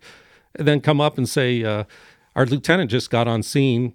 And he said anyone that was involved in any altercation, everyone's getting a disorderly conduct. I was like, what the hell? You know, I, I was just defending myself. So they're like, well, you have to go to court. But Peck, it took me forever to find out what happened because uh, they went ahead and sealed his file immediately. Um, but he pled guilty to disorderly conduct and they gave him a deferred judgment, which basically means it goes away and then they seal it. Well, what about you? Surely you got your day in court and no jury's going to convict you because if you get sucker punched, you have a right to turn around and defend yourself. So what happened at your trial? Oh, we didn't get to trial. They dragged it out for nine months. Uh, Kellner's people trying to get me to plead to something, and it was ridiculous. And they wound up uh, dumping the trial, you know, dismissing all charges within three days before trial. And I, I actually was ticked because I wanted to rip apart everyone, you know, in court, you know, with the videos and everything to show, you know, what actually happened and what people are saying was the opposite of what's right there on the videos. Now, are you going to rip them apart physically, or you're talking like a lawyer now? Yeah, right? lawyer talk. Yeah, lawyer talk. But I don't blame you for being upset. And uh, you know, Bob Marshall will come back because a lot of this isn't over. But you're a guy of action, and when you said on July 4th we didn't have anything going on, you're a husband, you're a father, so you're probably talking about your family during the pandemic. There weren't a lot of interaction, so why not walk an intersection to try to defeat Donald Trump and Trumpism from taking over America? Now, as a father, as a husband, were you concerned about Douglas County schools? Did that catch your attention as well? And did it before or after this school board member sucker punched you in the head? No, it came much later, uh, and it was a long process, actually. It started with dealing with the sheriff's department, the Douglas County Sheriff's Department, and then dealing with the Douglas County Board of Health when they, well, you know, the Douglas County Board of County Commissioners when they yanked themselves out of Tri County Health, which was ridiculous. But then it was all about the mass in schools, which is the reason they yanked out of Tri County Health. So I got interested in the school issues because of the Board of Health issues and I got involved in a lawsuit with that, and that led me to being watching their board real carefully and going to the meetings. So when I started seeing a lot of flaky stuff going on with the board there, I got far more involved. And uh, we know how that story ends. And let me see if I can sum it up. Uh, these four conservative board members changed the direction of Douglas County schools. They were going to put in their own person and get rid of a popular superintendent, Corey Wise. They didn't do it properly because they told Corey Wise, We've made a decision. You need to leave of your own accord, or we're going to do this, do that. They were supposed to hold an open meeting to make decisions like that. And a certain Douglas County resident named Bob Marshall said, You can't do it like this. You got a great lawyer, Steve Zansberg. You sued. District Court Judge Jeffrey Holmes said, You're right. Bob Marshall's right. Steve Zansberg's right. Douglas County Schools, you screwed up. Now Corey Wise is suing them. And uh, rather than just say, you know what, we did screw up, now they're spending a lot of money appealing. And uh, well, the insurance won't even cover it for them. Yeah so which is you know, so you get to pay for it as a Douglas County taxpayer. It's, coming straight out of taxpayer money now. So that's a great story, and anybody can look it up, and I encourage you to do so. And it's ongoing. And Steve Zansberg's been a guest in Craig's Lawyers Lounge, but I want to get to your campaign because I think you can win in Highlands Ranch if you get enough attention. Because tell us who you are running against. Well, we don't know yet. There's two individuals in the GOP primary. One uh, is an older gentleman that has uh, a long history with the party, so he's the establishment favorite. Put $100,000 of his own money into the campaign. That's almost no donations on his own.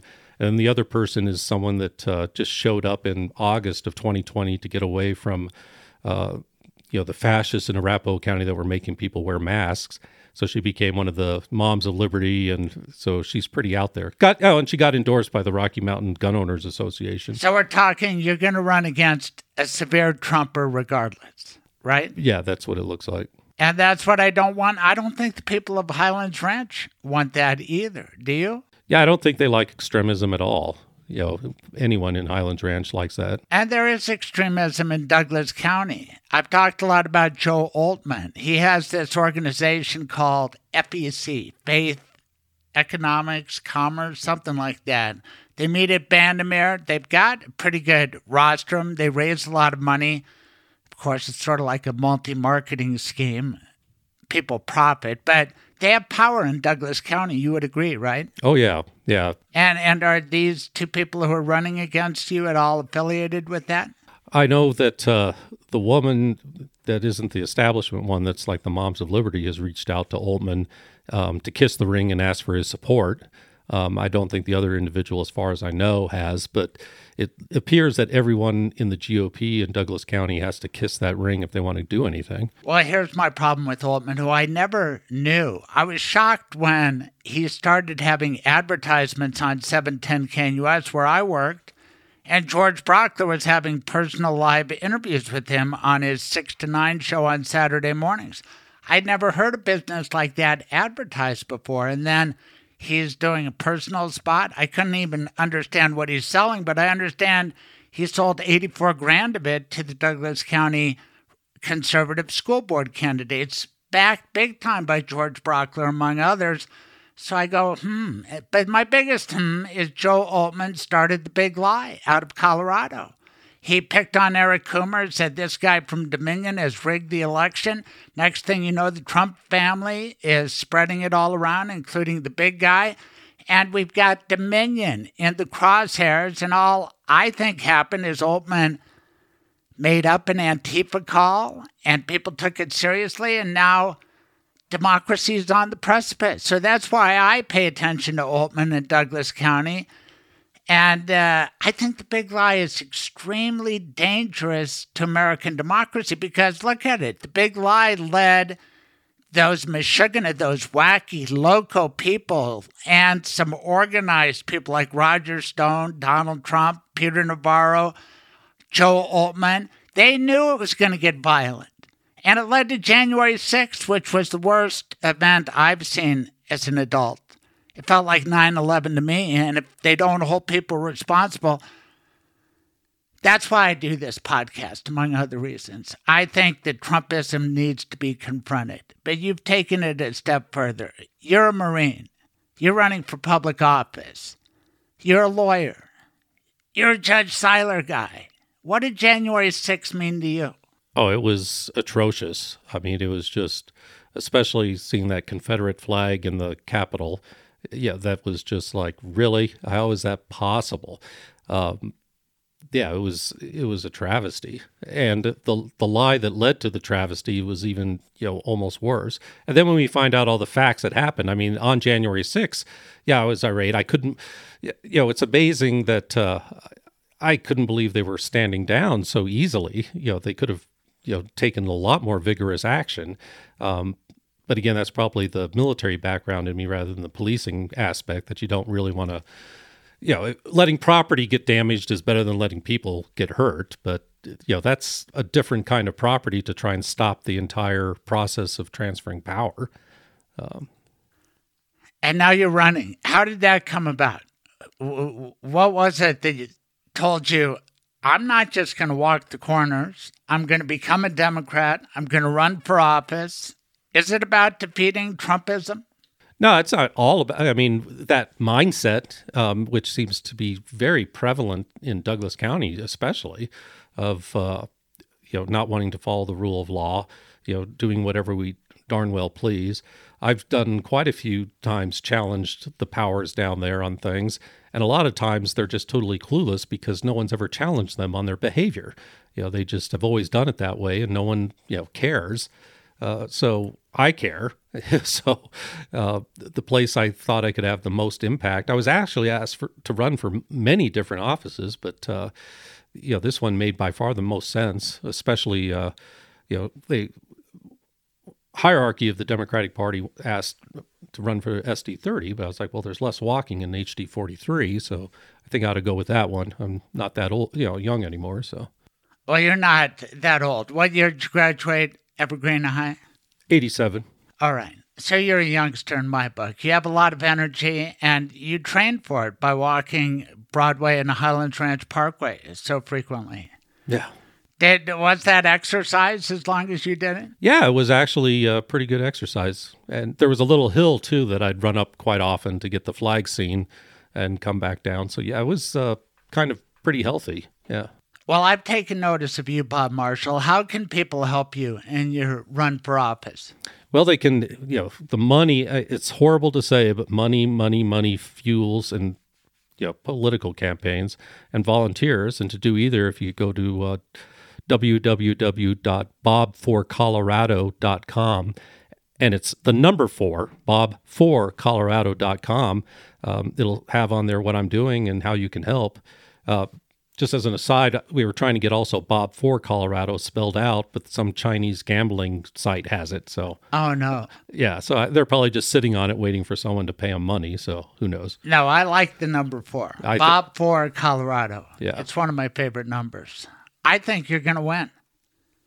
What do you expect from the January 6th committee? I hope people pay attention. I sure do admire Liz Cheney and Adam Kinzinger, don't you? Well, especially Liz Cheney. Uh, yeah, because you Kinzinger's really good too, but you know Cheney comes from the entire establishment, so for her to you know go after him, you know that's that's really yeah yeah that's turning yeah putting your principles and integrity over you know your whole family history of being with the Republican Party. Right but sometimes you have to make that bold step. I do admire Liz Cheney. She went to my alma mater, Colorado College. We need to talk about the sad subject of the school shoot, shooting, Uvalde. Before that, the white supremacist shooting in Buffalo. Since then, Tulsa, Iowa. It's ridiculous. Um, you're a guy who was the captain of the shooting team in the Marines. What is the proper role of guns in our society right now? Can't we get rid of these assault weapons? Doesn't America have to follow Colorado's system a little closer? Yeah, I think, you know, the one big thing my opponents want to get rid of every gun law, even Colorado has. Uh, the magazine capacity restrictions and the red flag law. And both of those could have helped at the margins in Texas. You know, Texas has even gone farther in loosening all their laws in the last few years. Not even, you don't even have to have any training or anything to get a concealed carry permit. Um, you know, some of our laws are just really kind of not well thought out if you want to have a well regulated militia. Anyone can show up, get a gun like the one individual did in what Oklahoma is you know right got, got buy an AR-15 in the afternoon, shoot up uh, the doctor who did your back surgery in the afternoon. It, it's just tragic. It's terrible, and I care about it because of my kids. I have children. You're a dad. I brought it up to you in the pre interview because I'm thinking about it for my Colorado Sun column. I always wanted to have kids, and I do. But I found myself saying in the wake of Uvalde, thank God I don't have kids in elementary school right now. I wouldn't want them to have to think about it, talk about it. And I don't have grandkids that age. But what a selfish bastard I am because other people have kids. Other people have grandkids, and God willing, maybe I will. Or do I even want that anxiety? I mean, the world, you can't get formula, you got COVID, you got Ukraine, democracy on the precipice. You're a dad. Should we keep having kids?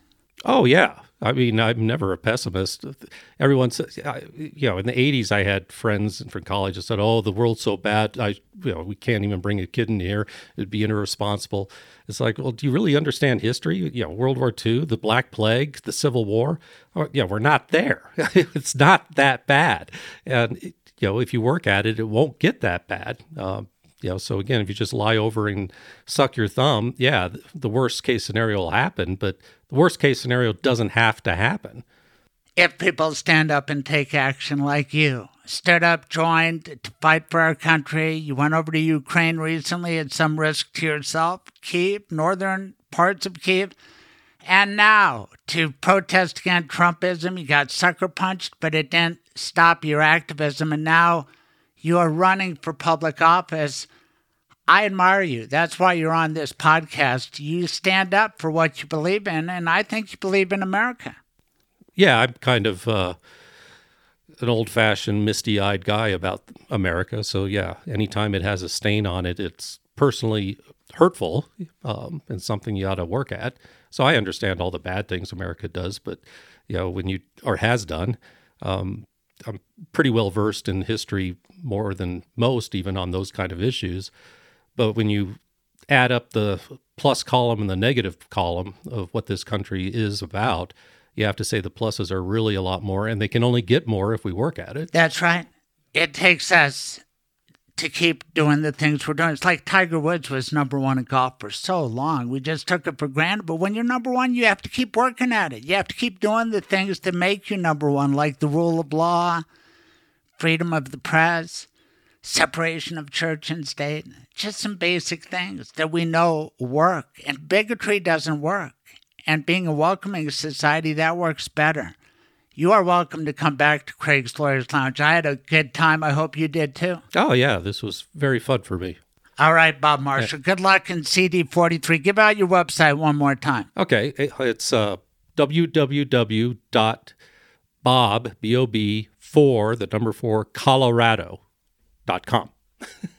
And I understand he's still looking for a great campaign manager. We all are. I ran for office in 96. I'm still looking for that great campaign manager. They're tough to find, but I think you'll find one. Maybe this interview will help. Thank you, Bob Marshall. Well, thank you. Michael, of course, is a great sponsor of my show, but more than that, he's my lawyer, my end of life planning lawyer. And I've got two dogs. What about you? I have two dogs right now as well. And not only do you love your dogs at home with your kids and your wife, but you get involved with dog issues in your law practice. Tell everybody about that. So, I will write pet trusts, which is you can earmark money to take care of your pets. Um, you know, a lot of people, you know, they've got their dogs and you know, they love their dogs. But then, if somebody were to, you know, if you're if you were to pass away, you know, who's going to take your dogs? Who would who would love your dogs as much as you do? I don't know that anybody would love your dogs as much as you do. But like, I grew up with dogs, and so if I were to pass away, then my parents or my siblings could take the dogs. So when you set up a pet trust, you can dictate who's going to get those dogs and then who you can leave money to take care of the dogs as well. I like working with you, and I think you are ahead of your time. You have 15 different locations. How cool is that? It's, it is nice to be able to go to all the different locations and you know meet people where it's comfortable and more convenient for them. And nobody wants to drive from one part of Metro Denver to the other to meet with a lawyer. You will come to them. Yep, and I'll deal with traffic so you don't have to. Tell us how people can get in touch with you. My direct phone number is 720-394-6887 or they can go to my website which is mobileestateplanning.com. And again, that's mobileestateplanning.com. And there's even a schedule, you know, there's a book an appointment link on this on the website. All right, Michael Bailey, thank you. Troubadour, you have done it again. Hi, Craig. On and On Her Way is just a wonderful song for this week, although a little mournful. You know how I know it's mournful? Yes, I do. It's the violin. It's the violin. Every time, the violin is the sign of get a little sad. And we are still sad from Uvalde, other mass murders. This gun crap has to stop, or our society will stop. I have never seen you more, you more agitated than by the question I asked you this week. I said, David, do you think we should have children? I mean, as a society, if we were starting over, if we were telling our kids, our kids come to us, Dad, should I start a family? Is it a no brainer like it used to be? And why did you get so mad when I asked, given all that's going on in the world, maybe we shouldn't have children? Was I mad? Yeah, you got really mad. Adamant. No, not really mad. Adamant. Well, because I think it's a it's I mean, the question of difficulty in in in a, in a lifespan comes up, but to deny uh, the opportunity both to the parents and to the new life you bring in in in light of what may happen, right? The troubles, the the horrors that we're witnessing. It's not uh, it's not a fair question to me. Right, but that's what you brought up statistics. It's relatively rare. Your kid's not going to die in an elementary school getting shot up, but they're going to have to worry about it. They're going to have to drill for it. It's on their mind. It diminishes their quality of life. Put that with COVID, put it with climate change, put it with inflation, put it with the fact that you might not even have formula for your infant child. Don't you have to start calculating should I do this or not? Well, I mean, I appreciate your your you're being impacted by all of these things, Craig, and and they're they're good to acknowledge, but but in in but I don't see it as a I don't see it as a basis for making a decision whether to have children or not. To me, that is it is one of the great joys of life. You have to put all that stuff aside and let's keep in mind as far as perspective goes, I don't think there's ever been a time when there hasn't been great risk, worry on the part of uh, parents in, in terms of what could happen to their children. Right. And I agree, there's great joy, there's great love. But with love comes loss. And as you start calculating things, I've heard it said, God, please don't let me experience it. You never want to bury a child, right? No. Saddest thing imaginable. Saddest thing imaginable. So if you don't have children, you don't have to imagine that. And if it becomes a situation where a certain amount of children are going to be sacrificed or lost, and the numbers are not quite there. But I mean, imagine that scenario. It's like a puppy, it's like a dog. We all love our dogs. We get used to the fact it's hard that they don't live forever 10 years, maybe 15, maybe you're lucky 18. That's it. But what if it was 10 weeks? Would you really want to get that involved and then have it yanked away? I'm just saying that with great love comes great loss. And you told me as we were riding around Cherry Creek Reservoir, and you said, Craig, I don't know if it, this was original to you. It is better to have loved and lost than to have never loved at all. I, I don't know where that came from, but I know that Shakespeare, my, I think. But it's probably Shakespeare. And I know my grandmother asked she asked the question that you're asking with in terms of the love she had for my grandfather.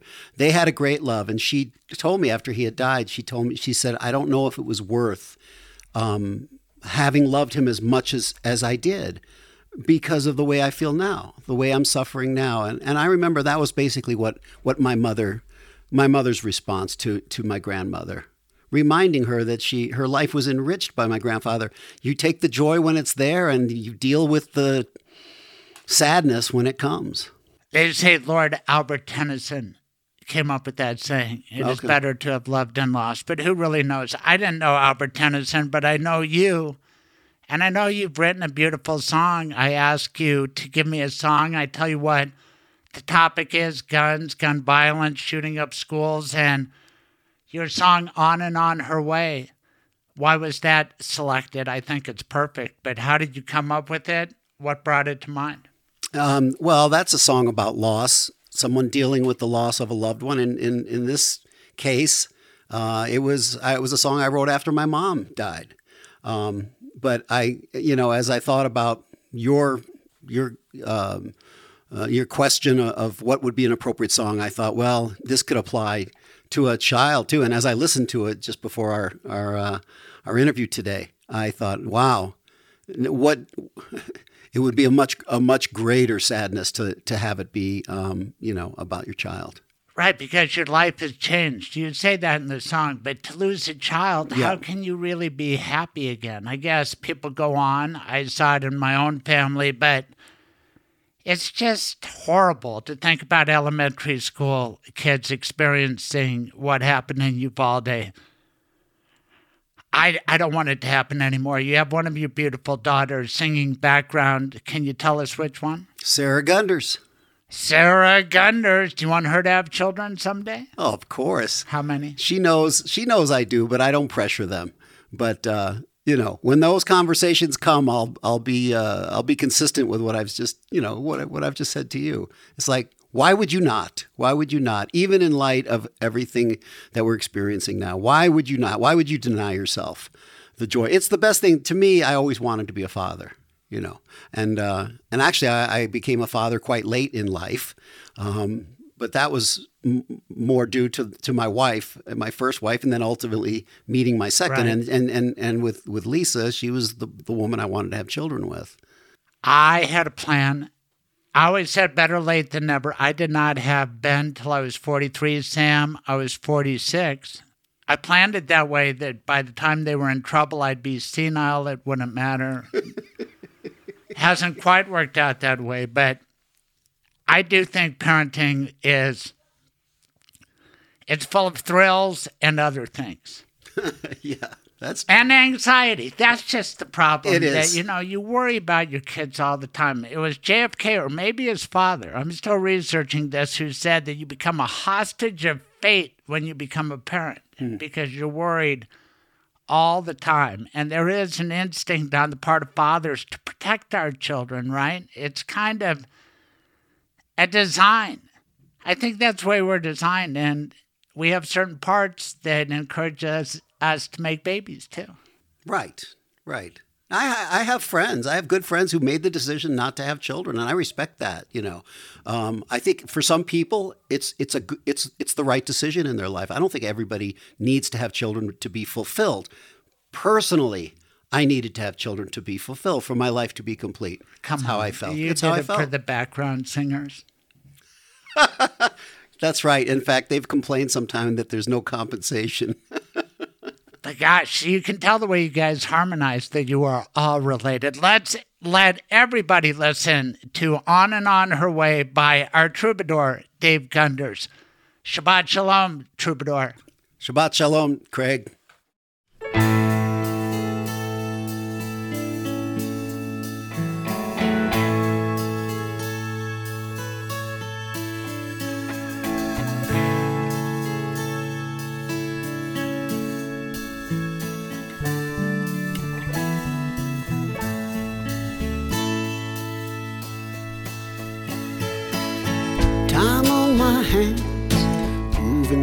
Slow. Ain't been myself this much I do know. Can't see the sun, the clouds hanging low, and it's another day with you gone. You're like the bird that fell from the sky, living a hole where she used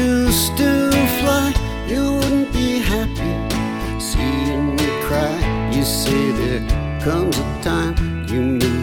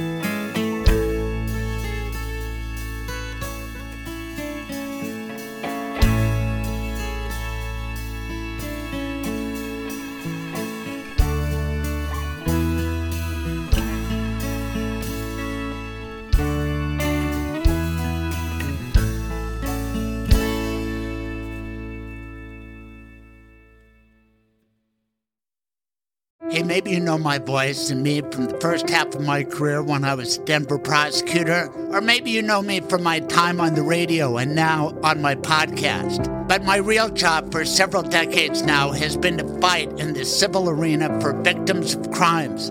I've been fighting for Colorado crime victims for the last four decades. If your life has been damaged through the misconduct of others, there's a great new Colorado law, and it's for you. It allows victims, as far back as January 1, 1960, to hold accountable the perpetrators and the organizations that allowed it to happen.